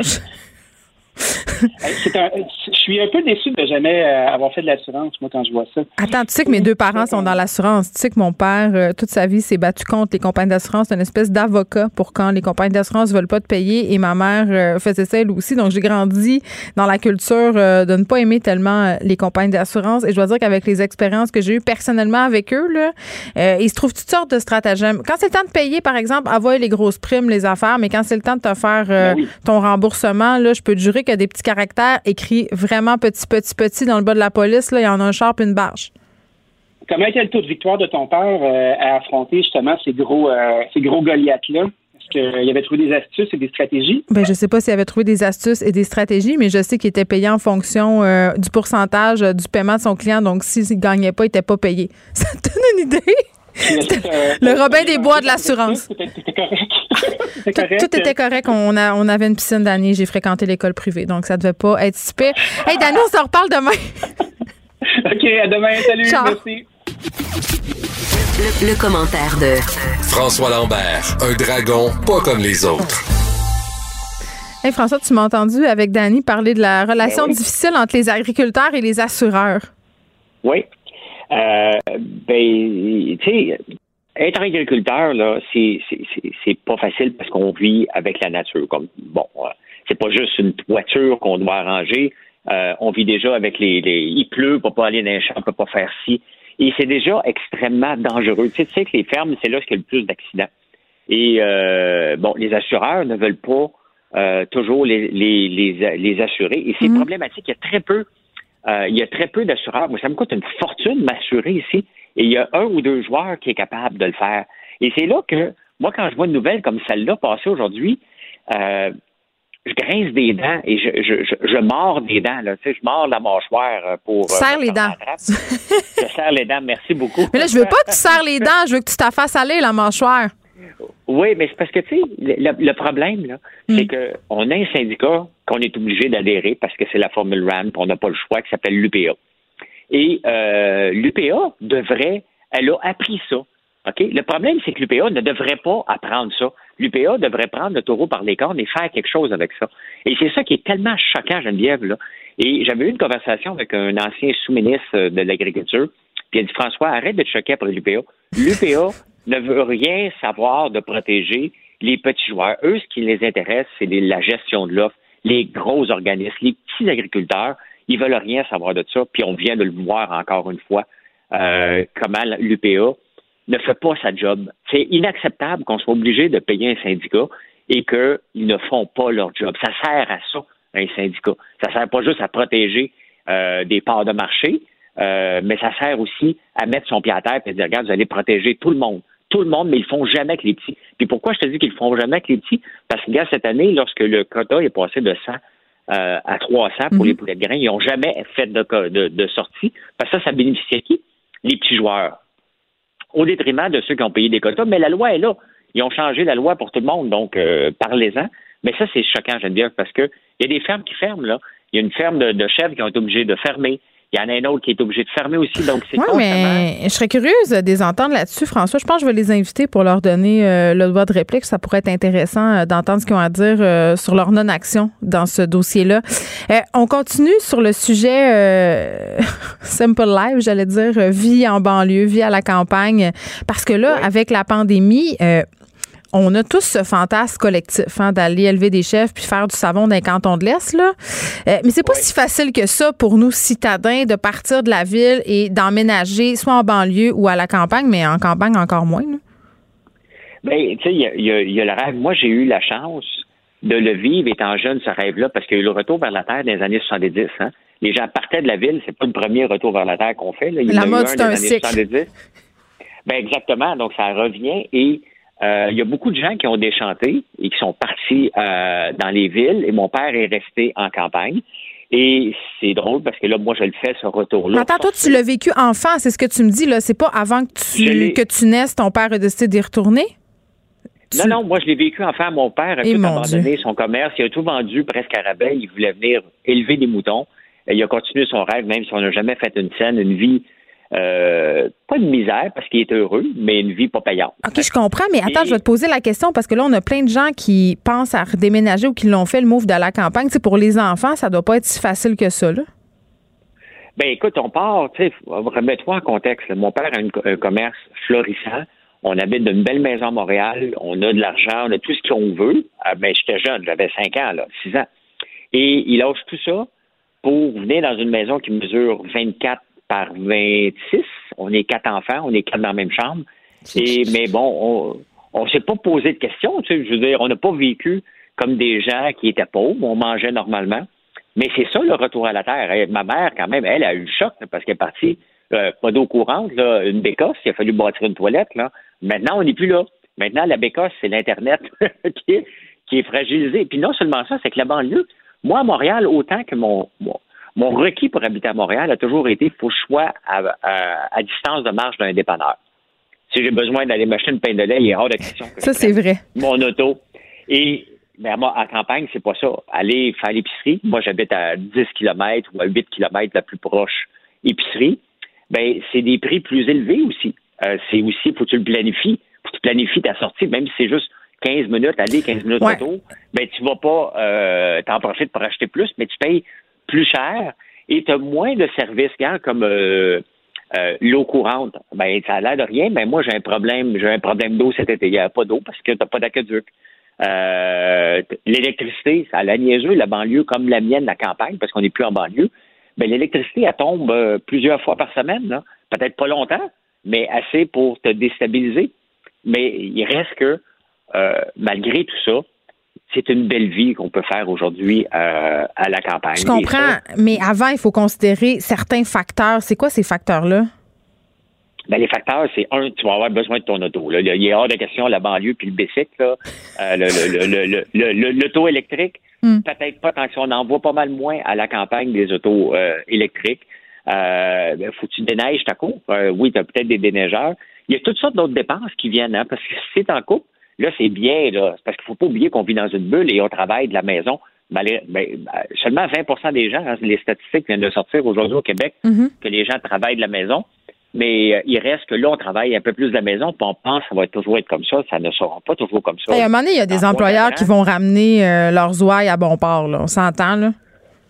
Ben, regarde, moi, je suis une nouvelle start-up. J'essaie de penser ce que je pourrais faire du télétravail c'est très difficile parce qu'il y a la culture d'entreprise, c'est de comprendre les gens, il n'y a rien d'établi. Tu sais, quand une entreprise est établie, mettons, ça fait 20 ans que tu travailles chez Hydro-Québec, tu mm. connais pas mal ton travail, mais les petites pousses entrepreneuriales qui poussent en ce moment, c'est très difficile de faire du télétravail aussi. Donc, euh, euh, tu ne sais pas où ce que tu vas travailler, tu penses peut-être que tu vis dans une bulle, mais les frais, c'est deux autos. En, partant en banlieue, c'est deux autos. Est-ce que c'est réel ou tu vas retourner vivre en ville? Pourquoi tu fais ce move-là? Il faut le faire comme il faut parce que. Oui, puis la vie, c'est pas une fin de semaine au chalet. C'est parce que nous, on a cette vision-là. Tu te loues un chalet une fin de semaine, tu tripes, tu te fais du café. Mais euh, rester en banlieue puis en campagne avec des gros terrains, puis ça, c'est de la job. C'est une job à temps plein. C'est du travail. C'est pas juste chiller sur le bord du feu. Là. On a cette vision-là beaucoup. Ben oui, il y, a énormément de travail. Puis là, on parle pas, si, si tu veux inclus la fermette que tu vas avoir. Et faire du savon, hein, puis élever des chèvres, c'est quand même compliqué. Ben, c'est quand même compliqué. Puis là, tu vas voir, oh, OK, j'ai pas de marché. J'avais bâti mon site web comme qui m'avait dit, ma boutique en ligne. Les gens viennent pas m'acheter. Comment je vais faire? Moi, j'en ai un paquet qui me communiquent comme ça. Eh oui, mais j'ai tout lancé. Comment ça fait que les gens ne viennent pas? Ben, c'est comme si tu ouvrais ta boutique euh, dans le fond d'un rang, là, euh, faut que tu amènes du marketing quand même en ligne. Donc, mhm. il y a tout ça qui fait que, oui, ça peut être le fun, mais est-ce qu'on le fait pour se pousser temporairement? Parce qu'on va, on, il va avoir un prêt à payer, parce que là, en ce moment, pour te pousser temporairement, tu payes une premium, hein? Il y a une premium, je regardais, il y a un nouveau chalet, moi, je suis dans le fin fond des bois, puis là, il y a un chac à vendre. Je regarde le prix, je me dis, Non, c'est débile. Ça n'a pas de sens, là. Non, non. Écoute, là, les gens s'achètent des chalets en ce moment, euh, paient environ 50 à 100 000 trop cher. Ça, c'est régulièrement, là. Euh, je parlais tantôt avec Danny d'immobilier porn, là. On regarde les chalets. Euh, Colin, après ça, t'as pas parlé de faux sceptiques, t'as pas parlé des travaux, t'as pas parlé de faire rouler ça. Je veux dire, le marché en ce moment est complètement fou. Là. Il faut attendre. Il faut pas se garocher tout de suite. Non, non, parce que regarde, la fausse sceptique, ben, c'est exactement. C'est en plus de ton eau que tu vas peut-être manquer. Euh, un puits artésien, je viens d'en faire un, là, ça coûte 15 000 17 000 exactement. Euh, donc, il faut que tu penses à ça. Euh, la fausse sceptique, ben, regarde, là, je peux installer une fausse sceptique pour ma nouvelle bâtisse, mais c'est quand même 20 000 euh, que tu vois pas, le temps fou dans terre, puis tu, elle marche, mais tu as, quand même 20 000 Tu sais, il y a des coûts qui viennent avec une maison autonome qu'on ne voit pas lorsqu'on vit en ville parce que l'aqueduc, le système qui nous fournit tout ça, puis qu'on prend pour acquis. Mais les taxes, normalement, aussi, payent ça. Euh, et c'est pour ça qu'on paye des taxes euh, premium en ville, parce que ça offre ces services-là et qu'on n'a pas à la campagne, bien entendu. Donc, c'est le fun, mais il y, a un paquet de mais, puis il y a des il y a des sous-titres et des, caractères en minuscules qu'il faut aller lire un peu. OK, moi j'ai des questions. Euh, j'ai une question pour toi, François. Euh, est-ce que ça veut dire, à la lueur de, la discussion qu'on vient d'avoir, que si on considère peut-être euh, aller s'établir en dehors d'une grande ville pour plein de raisons. On est peut-être mieux d'attendre que les acheteurs trop contents d'être contents, là, qui se sont dépêchés d'acquérir soit des chalets, soit des maisons en dehors de Montréal, vendent parce qu'ils sont à bout ou qu'ils doivent rentrer au bureau? Ben oui, mais surtout, il faut, vraiment voir, est-ce qu'on se pousse de la ville parce qu'on a peur de la COVID? Est-ce que c'est un rêve qu'on chérissait depuis longtemps? Moi, honnêtement, j'avais déjà la maison, je venais les fins de semaine. Donc, de venir à la semaine, euh, maintenant, je, je, retourne presque jamais à ma maison de Montréal. Euh, je, suis encore en train de me dire, est-ce que je vais à Montréal? Euh, je suis comme pas prêt mentalement, parce que je veux savoir que peux retourner vivre à Montréal demain matin. Euh, parce que je ne sais pas, moi, à long terme, si je vais aimer la vie de campagne, parce qu'à un moment donné, c'est sûr que tu vois moins de monde, là. Ton voisin, il faut que tu prennes une plus grande marche pour aller le voir, là. Euh, donc, je ne sais pas. Je ne sais pas, mais euh, les gens doivent y réfléchir. Peut-être que l'ennui va, va, va, les gagner aussi, là. Faut, faut savoir quel genre de température. L'été ou au mois de janvier, on n'est pas dans le même game pantoute, là. Non, non, exactement. L'été, c'est le fun. J'en passe, tu peux aller faire du vélo. Au mois de janvier, tout seul, euh, ta fosse sceptique est bouchée, euh, t'as pas la ville pour venir. Non, mais c'est, c'est niaiseux. C'est pas pour rien que l'amour est dans le pré, c'est bien populaire. c'est pas pour rien. Ben, il, faut, tu sais, regarde, la, semaine passée, moi, je, chauffe au, bois toutes mes bâtisses ici. Et c'est un poêle EPA qui respecte l'environnement avant que le monde. Il reste un gros 20 secondes. Mais il a manqué d'électricité et euh, ma, fournaise a presque sauté. On n'a pas ça en ville, ce genre de situation-là. Mais bref, c'est le fun la campagne, mais il faut le faire pour les bonnes raisons. Et c'est pas toujours euh, la bucolie annoncée. Merci François Lambert, on se reparle demain. Geneviève Peterson, la déesse de l'information. Vous écoutez Geneviève Peterson, Cube Radio. Radio. Cube Radio. En direct à LCN. 14h30, c'est le moment d'aller retrouver Geneviève Peterson dans nos studios de Cube Radio. Alors, Geneviève, que penses-tu de cette coalition de gyms qui veulent défier le gouvernement si jamais on ne rouvre pas les gyms ce jeudi? Ben, je vais être super honnête avec toi là. Depuis le début de cette histoire-là, je trouve que les gyms avaient un super bon discours, c'est-à-dire euh, de manifester leur incompréhension, de réaffirmer et d'appuyer sur le fait que les mesures sanitaires dans la plupart des établissements étaient respectées, que c'était pas un foyer d'éclosion euh, majeur dont on devait se préoccuper. Ça, je trouvais ça habile au niveau communicationnel depuis le départ le fait aussi de vouloir se faire reconnaître comme un service essentiel par rapport aux questions de santé mentale dont on discute beaucoup, surtout depuis quelques semaines, là, à l'aube, euh, mm-hmm. on commençait à l'aube de cette deuxième vague et là, on a les deux pieds dedans, on en parlait davantage. Là, je trouve qu'on dérape. Aujourd'hui, là, avec euh, ce petit nombre de propriétaires qui disent ben écoutez, là, moi, là, si on continue, si le gouvernement va, le go va de l'avant avec les mesures sanitaires, ben moi, je décide de rouvrir quand même. C'est de la désobéissance civile. Je trouve qu'on vient de changer complètement de discours. Je trouve qu'on vient, euh, et là, je vais peut-être euh, je vais peut-être utiliser des mots qui sont forts, mais de se placer en quelque sorte du côté des méchants. C'est-à-dire de ceux qui. Ouais, ben, je m'en allais dire, Geneviève, parce que toi, je sais que tu fréquentes un gym euh, trois à quatre fois par semaine. On est en zone rouge. Est-ce que toi, tu irais ce jeudi? Bien, c'est clair que si les gyms décidaient d'ouvrir jeudi euh, envers et contre mhm. tous, moi, comme citoyenne, c'est clair que je suis pas là, là, parce que je ne peux pas cautionner. Je pense pas que c'est en faisant des gestes de désobéissance civile en ce moment qu'on va arriver à quelque chose. Cependant, tu sais, euh, le truc sur lequel moi, euh, je suis plus ou moins d'accord avec le gouvernement, et là, on parle des gyms qui sont bien tenus. Là. Je suis consciente qu'il y a des gyms qui lavent pas bien. Je suis consciente qu'il y a des endroits où il y a eu des éclosions, mais dans la plupart des établissements, pour vrai, il y a des politiques qui ont été déployées, des investissements qui ont été faits, donc ça va bien. Tu sais, il y a moyen de moyenner. Là. Moi, je suis retournée au gym depuis le mois de mars, là, quand on a eu ce petit laps où c'était ah oui, Comment c'était? Mais écoute, au début, je t'avouais, j'avais un peu peur. Tu sais, je me disais, ah, tu sais, au gym, la première fois que j'étais allée, là, je me suis dit, Caroline, on touche donc bien à des affaires. tu t'en rends pas compte quand tu t'entraînes, là. Tu touches ça, tu touches ça, tu prends ci, tu fais ça. Tu là, faut que tu restes dans ton carré parce que là, ils ont installé euh, des tapes à mesurer un peu partout. Faut que tu restes là-dedans. Là, j'étais un peu craintive. Mais est-ce que c'est toi qui nettoies tout ça? Bien, eux ont engagé euh, dans la plupart des établissements du personnel supplémentaire, donc il y a plus de lavage. Mais oui, on demande aux membres de faire un effort et nettoyer. Là, tu laves, là, pour vrai. La première fois que je suis retournée, j'ai l'impression que j'ai plus torché que je me suis entraînée. Pour vrai, là. Puis je me posais la question, j'ai-tu vraiment envie? Tu sais, je passe ma vie de mère à torcher chez nous. J'ai-tu envie d'aller au gym? Le seul endroit où j'ai un break de mes enfants pour retourner torcher d'autres personnes, euh, non.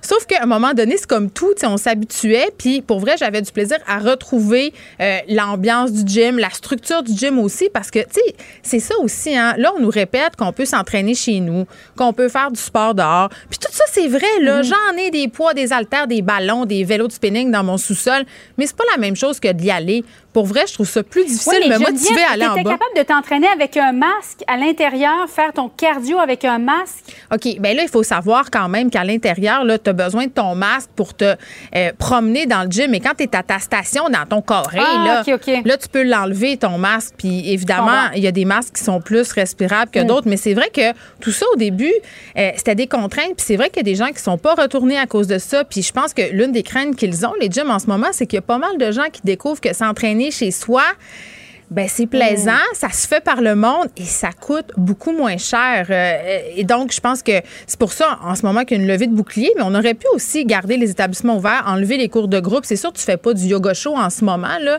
mais il y aurait eu moyen de moyenner. Mais je comprends qu'au niveau du gouvernement, on a voulu avoir une approche globale et qu'on voulait pas faire du cas par cas. Et la façon la plus simple, c'était de fermer les gyms. Alors, on va voir donc ce, que, ce qui sera annoncé euh, ce soir à 17h par euh, le gouvernement Legault. Hey, mais Geneviève, je veux juste te mettre à partie là, parce qu'on vient d'apprendre une nouvelle de dernière heure. OK? Je vais te faire réagir à, brûle pour point. Gouvernement Legault qui s'apprête à annoncer en fin de journée que les élèves de troisième secondaire en zone rouge iront eux aussi à l'école une journée sur deux. C'est ce qu'a appris nos équipes du Journal de Montréal.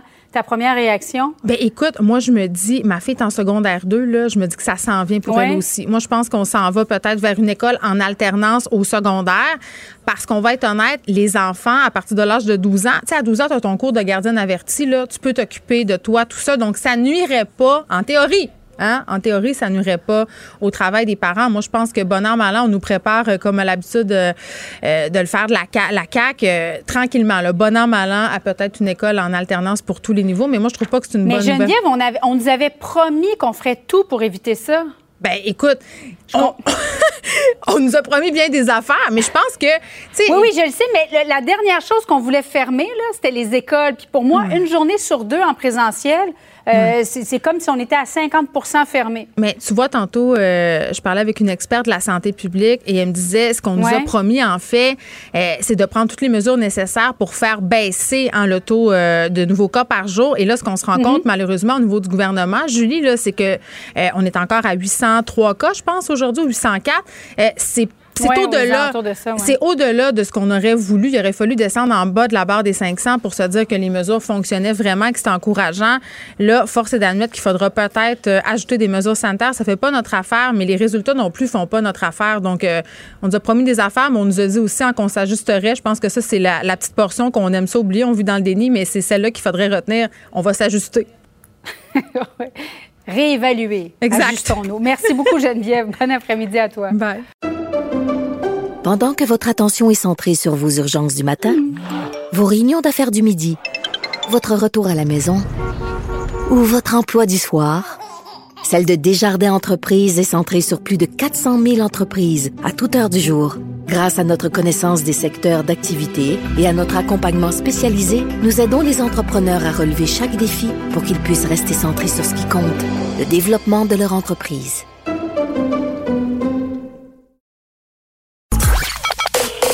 Joignez-vous à la discussion. Appelez ou textez le 187 Cube Radio 1877 827 2346.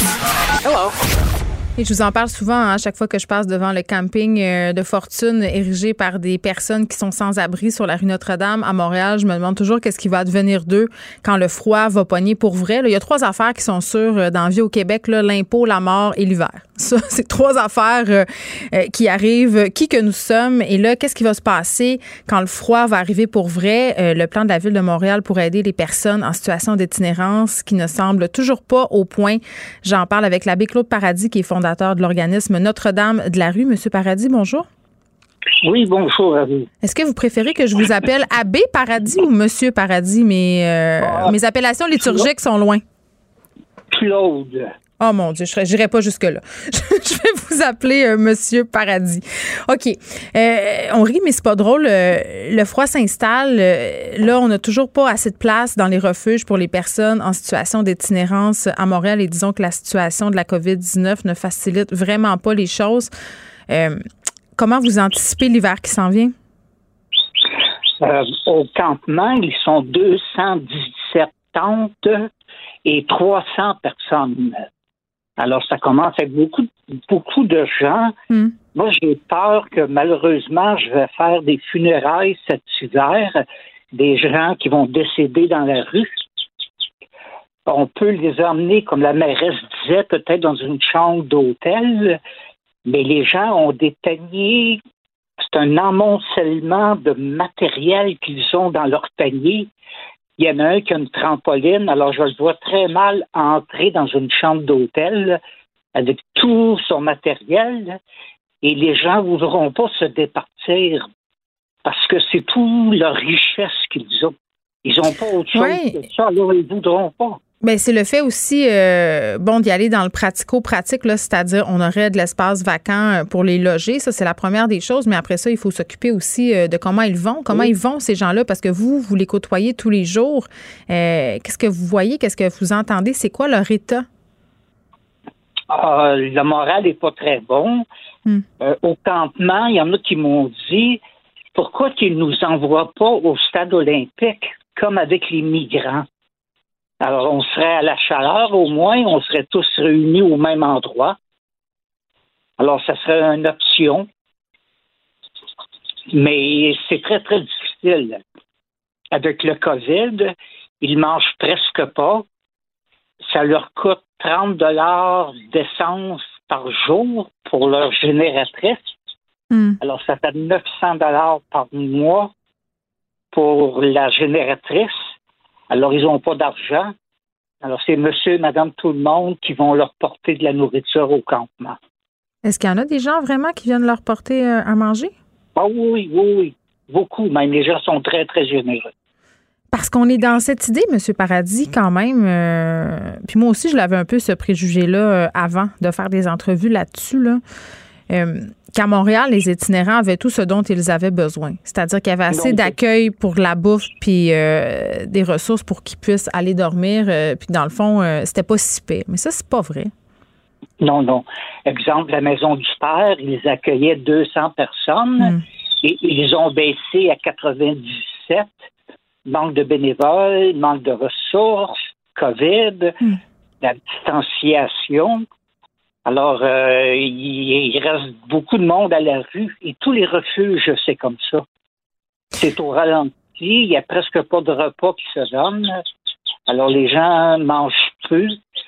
Euh, on a un nouveau phénomène. Moi, quand je donne de la nourriture sur semaine dans la rue, on a des familles maintenant, des, pères de famille qui viennent nous voir, qui ont perdu leur emploi et qui n'ont pas d'argent pour nourrir les enfants. Alors, c'est rendu un autre détresse. Mais c'est ça que j'allais vous demander. Vous, ça fait combien de temps que vous vous occupez euh, des sans-abri, M. Paradis? Moi, ça fait 32 ans. Ben c'est ça. Vous avez vu euh, la situation euh, de l'itinérance évoluer. Là, vous me parlez de père de famille. Comment ça a changé? Qu'est-ce qui est différent d'avant? Il y a des pères de famille qui, la dernière semaine du mois ou les deux dernières semaines du mois, vont, exemple, à la maison du père. Hmm. Alors, ils peuvent coucher là, ils peuvent souper là. Le matin, ils vont travailler. Et le soir, ils reviennent à la maison du père. Tout ça pour laisser de la nourriture à leur épouse et à leur enfant. Alors, on, est rendu comme ça maintenant à Montréal. Puis, est-ce que le plan de la ville, qu'est-ce qu'ils attendent pour agir? Parce que, euh, sais, en plus de la situation alarmante concernant le logis, la situation de la COVID, là, il y en a beaucoup euh, dans la rue parce qu'ils ne peuvent pas se confiner comme nous. Euh, c'est compliqué là-dessus. C'est ça, c'est ça. Exactement. Alors, euh, il y en a qui sont malades dans la rue, il y en a qui ont le cancer, il y en a qui sont diabétiques, qui ont des plaies de pied parce qu'ils n'ont pas de chaussures adaptées à eux. Alors, ils ont des plaies de pied. Moi, quand je vais dans la rue le jeudi soir, je suis avec un infirmier et un médecin. Hmm. Alors, il faut, il faut avoir ça. On est rendu là, à cette étape-là. Il y a beaucoup de jeunes aussi que qu'on rencontre dans les rues comme ça, là, qui sont en feu, qui sont en, en fuite, sont différents phénomènes. Mais moi, j'ai peur qu'il y ait des décès cet hiver. je vous entends comme bien. Cet été, comme cet été, j'ai fait des funérailles. On a eu 50 surdoses euh, cet été chez les jeunes à Montréal. Alors, je crains, avec le froid qui s'installe, j'ai peur qu'il y ait des gens qui décèdent de froid dans la rue. Il y en a qui consomment, ils tombent, disons, dans, le, dans un bain de neige, et là, ils gèlent. Ils se réveillent pas. Il y en a qui ont, oui, il y en a qui ont des amputations aussi, parce qu'on doit en emmener à l'hôpital. Il y en a qui ont des amputations, les doigts, les orteils, parce qu'ils euh, sont tombés endormis comme ça. Et là là. On attend euh, ce plan de la ville. Oui, allez-y. J'appréhende cet automne et l'hiver. Je comprends. Puis au niveau de la ville, je pense qu'on on devrait euh, se déguediner. On ne semble pas vouloir euh, faire grand-chose à part attendre justement que l'hiver arrive pour que les campements euh, soient délogés. Claude Paradis, merci, qui est fondateur de l'organisme Notre-Dame de la rue. Le, commentaire de Varda Étienne, une vision pas comme les autres. Je pense que c'est pas Varda, on a Jean-Louis Fortin, hein? Ça se pourrait-tu? Exactement ça.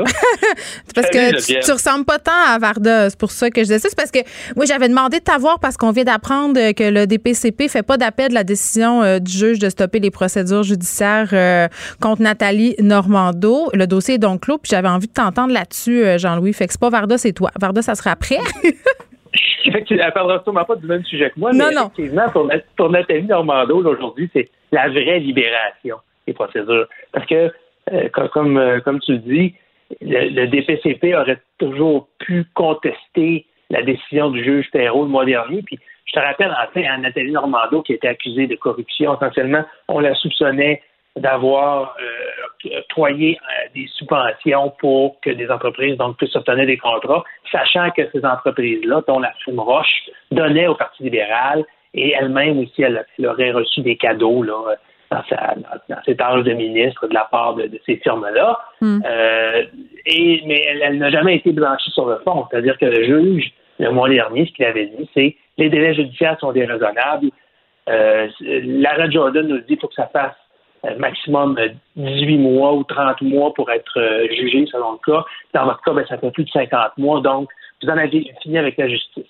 Le DPCP, donc, annonce aujourd'hui, on ne s'opposera pas à cette décision-là. Donc, comme on ne peut pas accuser quelqu'un deux fois du même crime allégué, mm. Euh, on a vraiment fini avec la justice une fois pour toutes. Puis est-ce qu'on peut s'attendre à ce que la même décision soit prise pour ses co-accusés dans ce dossier-là?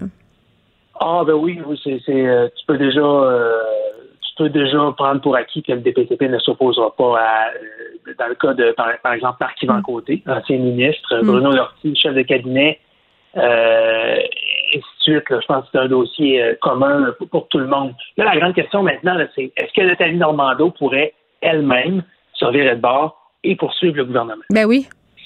Ce serait sa prérogative. D'ailleurs, euh, les collègues de LCN lui avaient posé la question en entrevue l'autre jour. Euh, et elle avait dit je vais évaluer toutes les options qui sont devant moi, mais en même temps, à voix haute, elle s'était demandé est-ce que j'ai envie de me lancer dans une autre saga avec la justice? Parce qu'il faut bien comprendre, Nathalie Normando, depuis le mois de mars 2016, donc depuis quatre ans et demi, sa vie, c'est essentiellement euh, euh, tourne autour du système judiciaire, des accusations sur laquelle, dont elle faisait l'objet. Peut-être mm. qu'elle va avoir le goût de fermer la porte une fois pour toutes et de ne pas se relancer dans une saga qui pourrait durer deux, trois, quatre ans en poursuivant en dommage le gouvernement. Donc, je ne sais pas si elle va imiter parce que des poursuites, là, ils commencent à. Les tribunaux vont être occupés là, euh, en, matière de, poursuites de gens qui estiment avoir été victimes de chasse aux sorcières de l'IPAC. Mm. Jean Charest, l'ancien PM, poursuivi le gouvernement pour un million. Guy Ouellet, le député, poursuivi pour 550 000. Martin Prudhomme, le directeur de la Sûreté, qui risque d'être destitué, va peut-être poursuivre aussi. Donc, est-ce que là, on aura une autre, encore une poursuite euh, contre le gouvernement dans un dossier relié à hmm. l'IPAC? Ça va être certainement à suivre dans les prochaines semaines. En tout cas, c'est l'échec quand même euh, d'une ambitieuse et d'une immense enquête. Jean-Louis Fortin, merci. Jean-Louis qui est directeur du bureau d'enquête chez Québécois. Le, le, commentaire de Varda Étienne, une vision pas comme les autres. Bon, là, c'est vrai, c'est Varda. Salut! Miss Petersen, mes hommages. Mes hommages à vous, euh, chère Madame Étienne. Tu voulais faire un retour euh, sur le débat entourant l'utilisation de ce fameux mot en haine, euh, parce que hier, il en était question à l'émission Tout le monde en parle. Et parlons de l'émission, tout le monde en parle. J'ai trouvé que le choix d'invité était excellent, surtout pour parler d'un sujet quand même assez sensible. Mm-hmm. Et je sais qu'il y en a qui vont dire encore une fois, on en reparle et on espère justement que en, tout cas, dans mon cas, moi, j'espère qu'on puisse en parler. On en a parlé, toi et moi, Geneviève, la semaine dernière, mais dans le respect, question d'évoluer et de s'éduquer. Le choix des invités, bon, il y avait bien sûr Vanessa Destinée, il y avait euh, euh, comment il s'appelle encore? Euh, Émile, Nicolas. Émile Nicolas, il y avait Webster, et ce sont des membres de la communauté noire qui sont de, la ben, communauté haïtienne aussi. Oui, je t'en prie. Mais ben, il y avait aussi Ricardo Lamour, et on a notamment reproché quand même sur plusieurs tribunes à l'émission de n'inviter que des personnes qui avaient le même discours, voire même on leur a reproché leur militantisme. Mais moi, j'étais plus, j'étais plus ou moins d'accord avec ça. Moi, je suis pas d'accord du tout. Je suis pas d'accord du tout, et je pense que Vanessa Destinée l'a très bien exprimé D'ailleurs, ils n'avaient pas tous euh, la même opinion entourant l'utilisation du terme. Mais avant de, parler euh, de ces invités-là, ce qui m'a beaucoup touché, moi, c'est le témoignage de la professeure euh, lieutenant Duval. Parce que, premièrement, j'ai senti, je l'ai senti très fragile avec raison. elle était complètement déstabilisée. Encore une fois, avec raison. Je persiste et signe que cette professeure ne méritait pas du tout d'être sanctionnée. Et, de voir son, son numéro de téléphone et son adresse être diffusé sur les médias sociaux. Oui. C'est inacceptable. Mais ce qui est aussi inacceptable et déplorable selon moi, Geneviève, c'est que la direction de l'université n'a pas pris le temps de la rencontrer afin qu'elle puisse, elle, livrer sa version des faits. Ce que j'ai appris aussi, à moins que je me trompe, c'est que la personne, l'étudiante qui l'a dénoncé, est une caucasienne. Donc, je me dis, attends une minute. Toi, t'es caucasienne, qu'est-ce que tu veux montrer là? OK, bon, parfait. Je peux comprendre qu'il y a des caucasiens qui s'opposent à l'utilisation du mot nègre, parce que moi encore, je répète, je répète, je me permets de pouvoir non, mais toi, tu as le droit, ma chérie. Oui, bien sûr. Moi, bien sûr que j'ai le droit. Mais je trouve quand même un peu douteux euh, qu'une personne de race blanche se permet quand il y a d'autres étudiants dans la classe, je veux dire, elle est, elle est caucasienne et elle va porter plainte en disant, oui, il y a une autre Madame Blanche qui a utilisé le terme nègre. Mais est-ce que, vous voulez être plus catholique que le pape? Exactement, Geneviève. Et encore une fois, je le répète, il faut, il faut mettre les choses en perspective. Lorsque le terme nègre est utilisé dans un contexte académique, un, contexte d'apprentissage, personnellement, Etienne, je ne m'y oppose pas. Parce que dans lorsque c'est fait et utilisé dans ce, cadre-là, ce n'est pas considéré comme une insulte. Il faut faire la différence qui, qui, ma foi, quand même assez flagrante entre insulter quelqu'un en disant mon asti nègre ou asti nègre retourne chez vous, parce que c'est sûr, et je l'ai dit encore une fois la semaine dernière, après avoir, après avoir fait la chronique avec toi la semaine dernière, Geneviève, je me suis dit, bon, je suis un peu revenue en arrière en me disant, est-ce que je me souvenais le nombre de fois que je me suis fait traiter de négresse? Et honnêtement, Geneviève, honnêtement, je ne pourrais pas de mettre de chiffres. Est-ce que ça m'est arrivé? Bien sûr. Mais j'étais très, très jeune. Mm. Est-ce qu'on m'a dit retourne dans ton pays? Oui, retourne dans mon pays. Mais moi, quand on me dit retourne dans mon pays, je suis pas du tout insultée. Ça me fait rire parce que, premièrement, je savais pas que Brossard, c'est un pays, hein, de un. On me l'apprend. Et je ne me sens pas moins québécoise parce que mes parents sont d'origine haïtienne. Je vais te dire mieux que ça, Geneviève. Lorsque je vais en Haïti, et j'y vais fréquemment, j'y vais normalement 4-5 fois par année, je suis perçue en Haïti comme étant une Québécoise et non pas comme une Haïtienne. Ça, t'es pas la première euh, à me le dire. Euh, puis même parfois, c'est un peu euh, péjoratif dans le sens que ici, on te reproche, entre guillemets, d'être noire et de là-bas, on te reproche, entre guillemets, d'être trop blanche. Non, je, non, attends, attends, non, non, différence. Je, non, je, ne suis pas considérée comme blanche. Je suis considérée comme une Québécoise. Oui, c'est ça. Pas une Haïtienne. Alors, pas comme une haïtienne, tandis que ici, lorsqu'on me traitait de négresse, c'était clair comme retourne dans ton pays, puis on me disait l'Afrique. Et encore une fois, je répète, l'Afrique n'est pas un pays. Il est padaille, hein? Il est padaille, padaille. Mon oncle Raymond, là, il est loin dans, ses cours de géographie, là. Il a coulé. Exactement. Mais, mais encore une fois, Geneviève, je, je trouve que la façon dont ces quatre, euh, ces quatre invités ont exprimé, ont expliqué la signification du terme du mot nègre, mm. à quel point c'est blessant. On en a parlé, toi et moi, la semaine dernière. Pour moi, le sujet est clos. Il n'y a plus rien à dire là-dessus. On s'en sert lorsqu'on veut faire référence à l'histoire dans un contexte historique, un, un, contexte académique. Oui, parce que sinon, tu sais quoi? C'est mentir. On ne peut pas effacer ce qui s'est passé c'est comme ceux qui déboulonnent. Mais cet argument euh, de la professeure lieutenant Duval qu'elle a servi au départ en disant de, que de ne pas prononcer euh, ce mot-là dans un contexte pédagogique, ça avait quelque chose en quelque sorte de négationniste. Qu'est-ce que tu en penses? Ben, écoute, je trouve que, mon Dieu, personnellement, je suis, je, suis pas d'accord. Je suis pas d'accord parce que je me dis, Attends, est-ce que j'ai bien compris ta question, Moi, j'ai compris le contraire, mais si j'ai bien compris ce que tu m'as demandé, je pense que le terme doit obligatoirement être utilisé dans son contexte. Mm-hmm. Et parce qu'il doit, parce qu'il y a une explication, il y a une justification. Puis je ne sais pas si j'ai pas été assez claire euh, euh, tout à l'heure, mais je reviens encore dans le terme contexte. Je vais le répéter 150 fois s'il le faut. Mm. L'utiliser dans un contexte précis, explicatif, c'est une chose. L'insulte en est une autre. Et je trouve que, encore une fois, j'ai, j'ai fait le tour de ma communauté pour voir comment c'était perçu l'émission d'hier soir et comment le terme est perçu. Je te dirais que à 70 il y a, les membres de ma communauté ont fait comme ah ok c'est vrai que peut-être dans un contexte historique ça passe. Mais dans une classe dans une classe. non pas seulement dans une, dans une classe, oui, mais si tu veux l'expliquer aussi lorsque tu fais référence à l'esclavage ou au terme de la en termes de euh, à l'époque de la colonisation, mais pas obligé de, dans, un dans un contexte euh, académique. C'est lorsque c'est l'insulte. C'est là que ça blesse. Mais il y en a encore, hmm. encore, encore, et ça, ça ne changera pas. Ceux qui disent que non, il n'y a aucune excuse, il n'y a aucune situation qui te permet d'utiliser le terme nègre. Par exemple, euh, prononcer le titre d'un livre qu'il contiendrait ce mot-là. Ça, c'est acceptable Ben, écoute, ou pas? Parce que moi, je me là, moi, je sais pas, là, avec oui. tout la, la- le questionnement qu'on a. Moi, Mhm. au début de la semaine passée, là, j'étais de ceux qui disaient, écoutez, là, dans un contexte académique, puis le titre d'un livre, c'est le titre d'un livre, je vois pas Mhm. pourquoi je m'empêcherais de dire ce mot-là. Puis là, on dirait que je suis plus certaine, mais je sais pas vraiment pourquoi je suis plus certaine, mais on dirait que je suis rendue mal à l'aise. Ben alors, oh, ben, bien sûr que tu es mal à l'aise et on le comprend, Geneviève. Non seulement tu es mal à l'aise, écoute, hier, je regardais le visage de Guy App qui disait, bon, on va utiliser le terme... euh, et là, tu sentais qu'il... Bon, Non, c'est- ouais. mais non, dis-le, Guy, t'es capable. Alors, dis-le, vas-y, dis-le. Mais je sais aussi qu'en le prononçant, il allait être, écoute, je veux dire, noyé dans les insultes. Écoute, tu sais comment que c'est les réseaux sociaux. Je t'apprends rien. Mais est-ce qu'on peut assumer? C'est- Et c'est là le problème, c'est que les gens ont la difficulté à assumer la responsabilité d'utiliser le terme comme hier dans le cadre de l'émission Tout le monde en parle. Je veux dire, Guillaume devait l'assumer. C'est ce que Dany Laferrière a précisé aussi, hein, que ce mot-là appartenait à tout le monde, mais qu'il fallait assumer les conséquences de le prononcer. Ben, je te dis honnêtement, Geneviève, je veux dire, moi, je ne suis pas tout à fait d'accord avec Dany Laferrière. Tu te rappelles, on en a parlé la semaine dernière, mais j'invite les gens à lire l'excellent texte de Macacoto euh, qui a été publié dans le Journal de Montréal.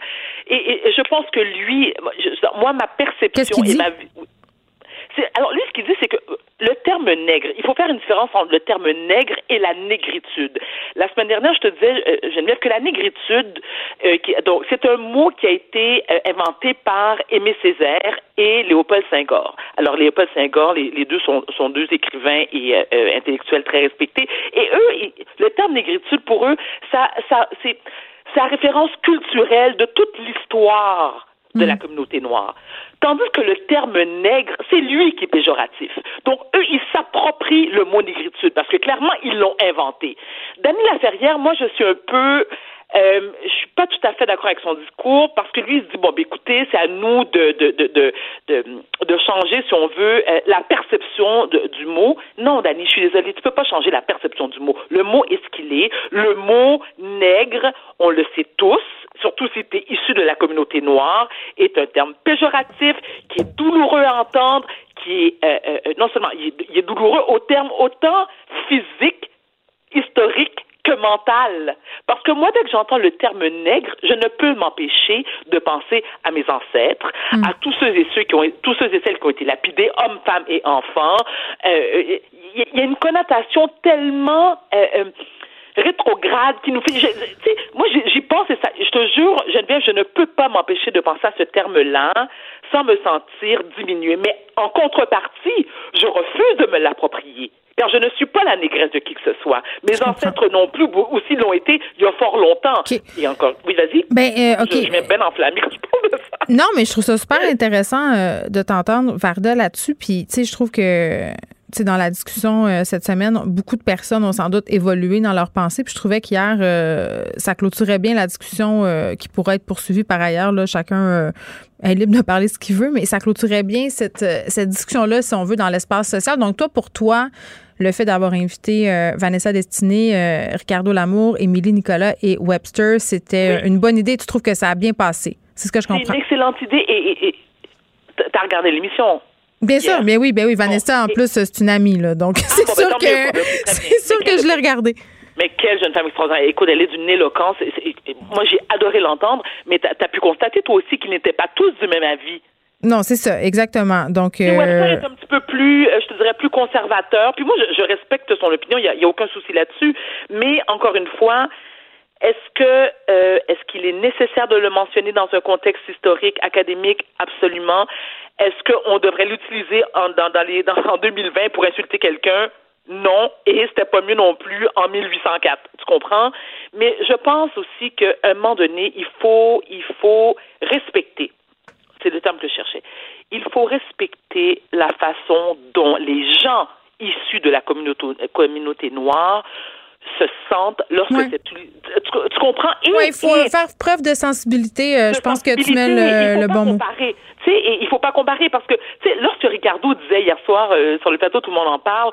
Moi, ce que je n'admets pas, c'est lorsque les gens qui ne sont pas issus de la communauté noire devraient me dire comment me sentir quand ce mot-là est prononcé. Et je, et je me suis dit, bingo, c'est exactement ça. Mais c'est ça, moi, c'était ça, mon malaise. C'est ça que j'essaie de t'expliquer euh, vendredi, puis on va se laisser là-dessus, Varda. quand on avait une gang de chroniqueurs puis de chroniqueurs blancs euh, qui essayaient de, de, de, dire si oui ou non euh, c'était acceptable ou pas d'utiliser ce mot-là dans l'espace public, moi, je me sentais même mal à l'aise de faire des entrevues. Moi, j'ai invité Dominique Anglade, justement, parce que je voulais en parler avec une personne non blanche. Tu sais, à un moment donné, c'est parce qu'ils font, peut-tu les entendre au lieu de débattre entre nous? tu sais, ça me rire. C'est comme quand on invite des personnes même pour, minces pour parler de grossophobie. Moi, je suis toujours tellement mal à l'aise.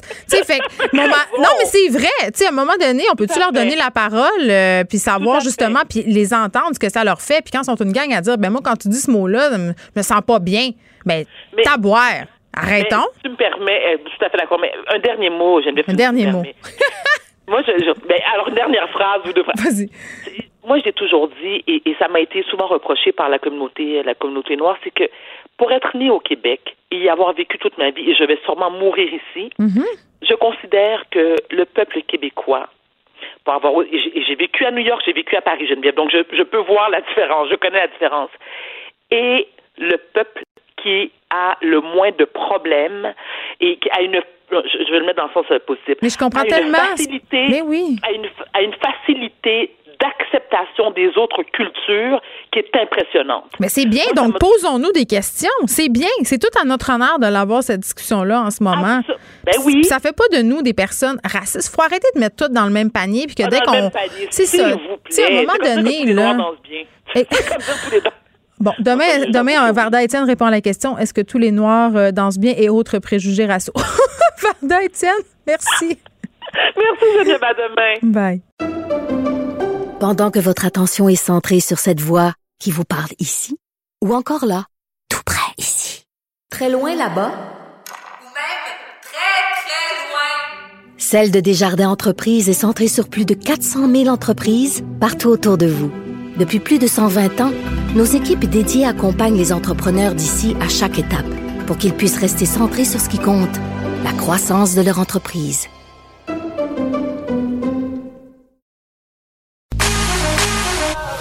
Pour elle, une question sans réponse n'est pas une réponse. Geneviève Peterson. Cube Radio. On parle avec notre collaboratrice Maude Goyer. Salut Maude.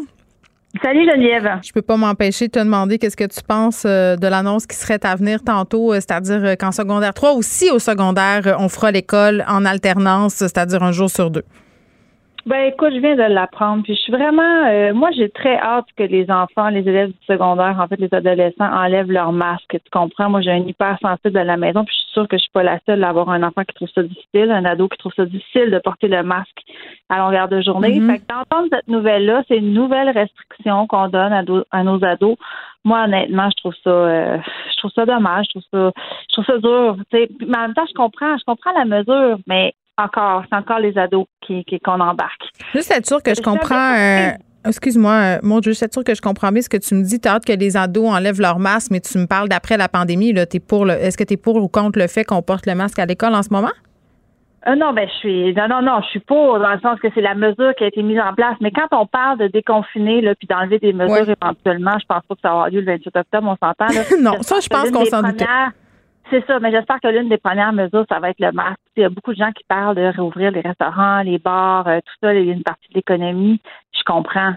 Mais le masque, c'est les enfants au secondaire. Je trouve que c'est une mesure qui est difficile pour eux à supporter. Mm. On leur a demandé ça tout le mois d'octobre.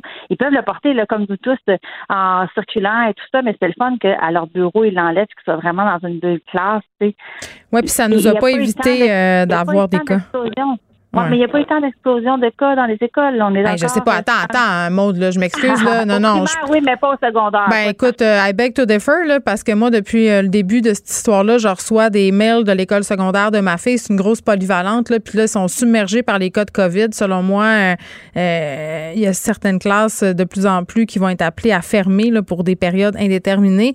En tout cas, j'espère qu'on s'en va pas vers un, un, secondaire en alternance et ça à tous les cycles parce que ça sent ça, là, honnêtement vraiment. Euh, la démotivation, Geneviève. Je suis d'accord avec toi, mais la démotivation que ça Mais je le sais. Puis les masques l'hiver, moi, les, éducatrices au service de garde au primaire, ils me disaient que ça allait être l'enfer à gérer, là, rendre sort, la morve là-dedans. Excusez, là, pour ceux euh, qui sont en train de collationner. On est le milieu de l'après-midi, si vous mangez votre bar Désolée. Mais c'est ça quand même. Euh, tu sais, ça va être une gestion supplémentaire. Puis c'est vrai, tu l'as dit, c'est quand même assez difficile de le porter à la journée longue.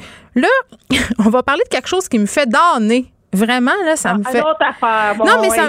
C'est pas c'est pas le fun ce sujet-là. Je sais pas pourquoi on parle toujours de ça année après année. On ben, peut régler la question. Du changement d'heure. Parce que, euh, évidemment, là, euh, c'est drôle, hein? On dirait que notre horloge biologique est bien faite parce que cette semaine, montre, je disais, Colin, il me semble qu'il fait noir quand on se lève. C'est donc bien déprimant. On dirait qu'on se lève en pleine nuit. Puis normalement, quand on, on s'en sort à l'automne, c'est que le changement d'heure s'en vient. Mais dans plusieurs endroits euh, dans le monde, c'est parti, mais je me demandais pourquoi encore et maintenant ici on s'obstine à faire ce changement d'heure-là qui fuck tout le monde, là, particulièrement les jeunes enfants, donc leurs parents.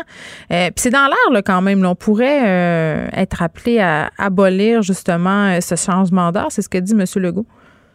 Oui, M. Legault, le, le 8 octobre, en point de presse, a répondu à une journaliste anglophone. Il a dit que effectivement, il était ouvert parce qu'elle apportait, elle apportait le point que c'est un projet de loi en ce moment en Ontario, puis ce serait probablement la dernière fois cette année qu'eux changeraient l'heure. En Colombie-Britannique aussi, c'est en discussion. Puis il y a comme il y a les deux tiers des pays du monde qui changent pas d'heure, Geneviève. C'est pas compliqué. On hmm. est comme un peu euh, c'est, une vieille c'est une vieille affaire. Ça a été instauré euh, la première fois là, en 1918, le Québec, le, Canada a adopté ça, puis en 1924, le Québec a changé sa loi. Donc, c'est une vieille patente qu'on a gardée, qui était à la base pour des arguments économiques, d'économie d'énergie. Euh, mais tu sais, c'est à l'époque où on s'éclairait à chandelle, là.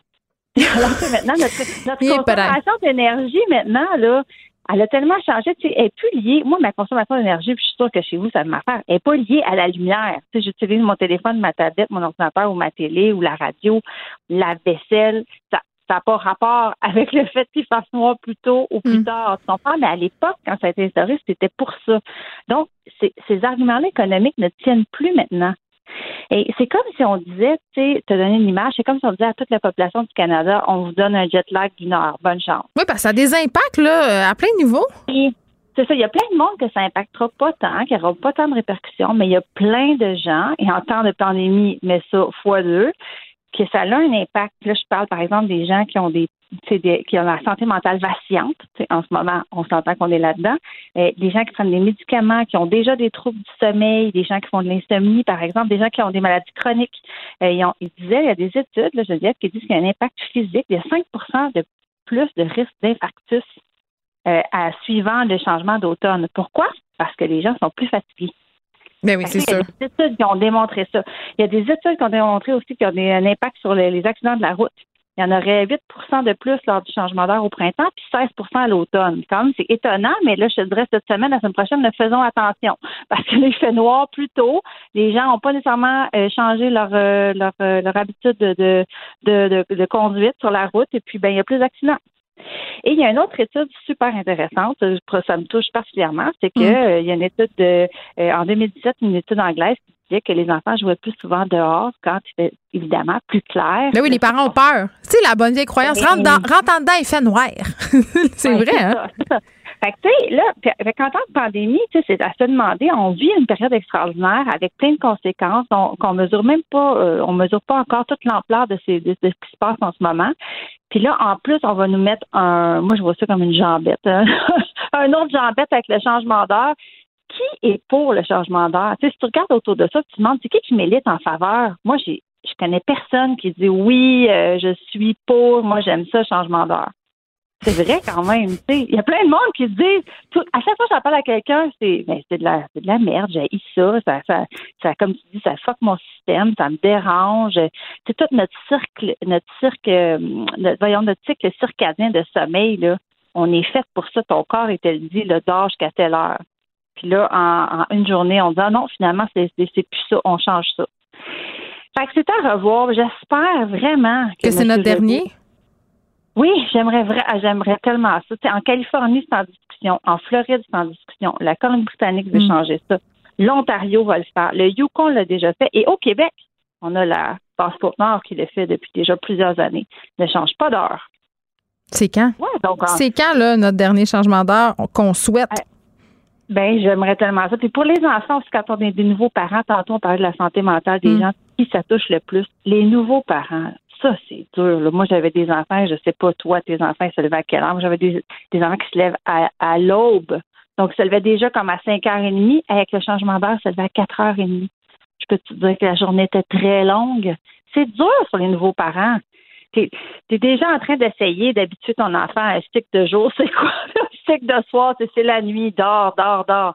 Là, on vient en plus de te, de, donner ce, nouveau problème-là dans les pattes. Que je suis Moi, j'ai bien hâte que ça finisse cette affaire-là. Ben, écoute, euh, je pense que tu n'es pas la seule euh, et j'espère vraiment, vraiment euh, que ce sera notre dernière année du supplice du changement d'heure parce que ça a l'air de rien une heure, mais pour vrai, ça a des répercussions. Puis on dirait que là, c'est quoi, on la recule ou on l'avance? Là, on va la reculer. Ben, c'est ça. Ben, non, c'est avancé, en fait. Attends, excuse-moi. C'est ça qui est le plus dur. C'est ça qui est le plus dur. du matin, il va être 1 heure du matin dans la nuit du 31 au 1er. Si au moins on avait un party d'Halloween, on pourrait dire qu'on pourrait fêter plus longtemps.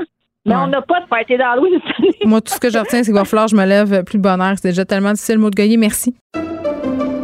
Pendant que votre attention est centrée sur vos urgences du matin, vos réunions d'affaires du midi, votre retour à la maison ou votre emploi du soir, celle de Desjardins Entreprises est centrée sur plus de 400 000 entreprises à toute heure du jour. Grâce à notre connaissance des secteurs d'activité et à notre accompagnement spécialisé, nous aidons les entrepreneurs à relever chaque défi pour qu'ils puissent rester centrés sur ce qui compte, le développement de leur entreprise.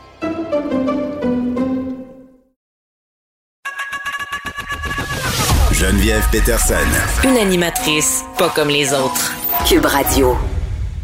Et Pierre Mantel, salut. Bonjour Geneviève. Comment vas-tu? Est-ce que ça va bien? As-tu reçu les nouvelles de Corée du Sud? ben écoute, c'est tellement drôle parce que Marie-Pierre euh, Caillé, qui est recherchiste à l'émission et qui fait la régie, me dit Pierre veut te parler du succès de Fabuleuse en Corée. Puis j'étais comme quoi? Donc non, j'étais pas très au courant. Et pendant la pause, j'étais allée lire euh, un article euh, qui faisait un petit résumé de ce qui se passait, parce qu'on avait été au Festival du film de Busan en Corée où on avait gagné le prix du public. Ça, c'était vraiment une belle nouvelle en soi, là, parce que moi, j'ai écrit ce film-là avec Mélanie Charbonneau, qui est la réalisatrice celle qui était allée avec Juliette Gosselin, euh, qui tient le rôle principal, l'un des rôles principaux dans le film. Mais là, moi, je savais pas que ça s'énervait en Corée du Sud, puis que c'était un peu la folie. Fait que là, j'étais un peu contente. J'étais un peu contente. Ben, entre toi et moi, là, honnêtement, là, ben, tu sais, je me suis dit, on a déjà eu une conversation sur les éditeurs par rapport au leur rapport avec leurs auteurs. Les, mm-hmm. En tout cas, ton producteur de film pourrait peut-être te tenir au courant, parce que quand même, c'est un gros, gros marché en termes de culture populaire. Puis il faut se rappeler que la K-pop, c'est un phénomène, hein? Je veux dire, la, la, culture en Corée du Sud, la culture populaire, c'est une grosse, grosse machine. Ils sont un peu comme à l'époque des Backstreet Boys. Euh, tu sais, comme dans le sens qu'ils partent, ils ont beaucoup de, groupes musicaux de jeunes femmes, de jeunes hommes, puis ça marche à la planche, puis il y a donc une culture, un, dérivé, un spin euh, cinéma euh, et évidemment télévisuel qui va avec ça. Fait que c'est excitant. Écoute, dans l'article c'est Anaïs la croix ce matin qui m'a qui m'a dit ça, puis qui nous disait même qu'il y avait, il comptait faire des poupées à l'effigie des personnages. Écoute, tu me l'apprends. Euh, je pense pas qu'ils vont faire une poupée à mon effigie. Mais bon, ben, euh, c'est quand même fou. Est-ce que tu existes comme personnage dans le film que tu as écrit? Non, c'est euh, ben c'est là, c'est un petit peu inspiré de nos vies, de nos arrivées à Montréal, à moi et à Mélanie Charbonneau. C'est un film sur l'amitié féminine. Puis tu sais, tu parlais du phénomène de la K-pop. Là, il y a un documentaire absolument fascinant en ce moment sur Netflix sur un groupe de K-pop. On peut les suivre. Un groupe de K-pop qui est vraiment, vraiment, vraiment euh, populaire. Ça s'appelle Blackpink. Puis c'est un des premiers groupes de K-pop qui ont euh, qui ont pu être invités dans un gros festival. Je sais, je me rappelle plus si c'est euh, South by Southwest ou un autre truc du genre, mais tu sais, un, gros gros festival de musique américaine. J'ai oublié le nom. On va le chercher là. Hein, tous les influenceurs. Marie-Pierre moi là, ils vont ils vont là tous les influenceurs puis ils posent leur outfit là aux États-Unis là, le festival. En tout cas, mais écoutez là, c'est vraiment bon et c'est facile fascinant. Euh, ça s'appelle euh, Blackpink. Non, c'est pas Chicago, Marie-Pierre. c'est à Montréal, ça, aux États-Unis. Il y a South by Southwest, évidemment. Puis il y a l'autre place, le Death Valley, de, de oui. Valley en Californie. On oublie le nom. On a un blanc de mémoire collectif à l'émission. Aidez-nous, la gang. Écrivez-nous pour nous dire euh, c'est quoi le nom de, de ce festival-là. Ben, en tout cas, ben, écoute, je, te souhaite bonne chance parce que, ben, parce que si le, le, le, film fonctionne bien, ultimement, il y aura des retombées économiques? économiques. Ben, j'espère. pour toi. Comme, comme, comme, tu as été co-scénariste là-dessus, fait que je te félicite. Mais je mettrais pas ma main au feu là-dessus, Pierre, c'est ce que je te dirais. c'est ingrat. Ah oui, hein? Ah, Coachella, me le crié dans les oreilles. J'ai manqué de devenir, devenir sourde, Marie-Pierre Caillé. Coachella? Elle, est pliée en carte dans régie. Elle est en carte dans régie. On est vraiment rendu des vieilles personnes. On ne sait plus c'est quoi Coachella. Qu'est-ce que tu veux? Puis euh, on n'est plus invité. Bon. Euh, bon. Ben, ça, ça retrouvé avec une série télévisée, un district 31 pour jeunes femmes qui arrivent, qui quittent leur petit village en Corée puis qui s'en vont vivre à Séoul. Écoute, c'est quoi mon plus grand drame? Ben non, mon plus grand drame euh, dans ma vie en ce moment, euh, c'est que j'ai plus vraiment le temps pour écrire. Puis en même temps, je tripe un peu trop sa radio, fait que je sais plus quoi faire. Il faudrait que je me clone, je pense. Ça serait ça la, la solution. Mais là, on a assez parlé de moi. Là. Tu sais, euh, ça me gêne tout le temps quand tu fais ça, puis tu, continues. Ben, oui, ben oui. On, est, regarde, on est content de voir que des, des, des, jeunes personnes ont grandi dans un univers où il y avait la télévision, puis du cinéma, puis de la musique qui leur ressemblait, puis ça leur a donné envie de prendre la plume. C'est pour ça qu'on a tant d'auteurs, de réalisateurs, de musiciens à succès au Québec, parce qu'on a un marché protégé qui a fait qu'on a eu de l'offre et de la demande pour nos produits culturels. T'en fais partie, on est super fiers de toi. Ben écoute, je vais le prendre le compliment. Il faut que j'apprenne à vivre euh, avec ça. Mais là, toi, tu t'en allais pas là pendant tout aujourd'hui. Là. Tu voulais pas parler de Fabuleuse, puis tu sais, tu voulais me parler euh, parce qu'il y a plusieurs élections qui sont en cours au Canada, donc on fait un virement. Là. On va faire ça bien court parce qu'on a, on a Il nous reste deux minutes. En gros, donc, au Colombie-Britannique, quand tu as vu que le NPD a remporté son pari, le premier ministre avait parti une élection, il voulait avoir un mandat majoritaire. Il l'a eu. Est-ce que ça va avoir des incidences sur les politiques vertes? Parce que tout d'un coup, les députés, les trois députés verts, ne sont plus nécessaires pour le gouvernement euh, néo-démocrate de faire de, de, pouvoir prendre des décisions pour pas se faire euh, renverser constamment. On verra bien, espérons que ça ne va pas être le festival du fracking, hein, de, de, l'obtention du gaz naturel par, par, fracturation. Du côté de la Saskatchewan, c'est aujourd'hui que le premier ministre Cosmo décide lui aussi de, ben, il, a, décidé, il a fait ça il y a longtemps, mais c'est l'élection aujourd'hui même, risque d'être réélu. C'est le parti d'ailleurs un parti qu'on connaît pas. C'est rare ça au Canada. Le parti saskatchewanais. Mais oui, c'est quoi ça? Ben, c'est ça, c'est ni les libéraux ni les conservateurs. C'est une euh, les, les Saskatchewanais ont, ont, des ont des features intéressants. Il faut se rappeler que le mouvement coopératif a toujours été très important là. Le plus gros fournisseur d'internet et de câbles, c'est une coopérative. Mais la grosse affaire, bien évidemment pour nous, c'est que ce soir, fort, fort certainement, la candidate libérale dans Toronto Centre pour remplacer Bill Morneau va être élue. Mm-hmm. Justin Trudeau va dire, voyez-vous comment les Canadiens ont confiance en notre gestion, mais le plus intéressant de cette campagne-là, ce sera de voir qui va avoir la deuxième position entre la fameuse Anami Paul, la chef du Parti vert, et le NPD. Ils vont se batailler pour la deuxième place. Puis ça, ça va être le, chiffre intéressant, c'est de voir si les Verts d'Anami Paul vont venir manger le lunch du NPD. Mais on pourra euh, sans doute s'en reparler demain. Merci Pierre, on t'écoute demain matin à 6 heures. On te retrouve. Euh, on en parle demain. Exactement. Euh, c'est tout pour nous. Je vous laisse avec Mario Dumont. Et euh, merci d'avoir été là. On se retrouve demain à la même heure, toujours 13 h hein, pour euh, euh, passer encore l'après-midi ensemble. Merci d'avoir été là tout le monde. À demain. Cube Radio.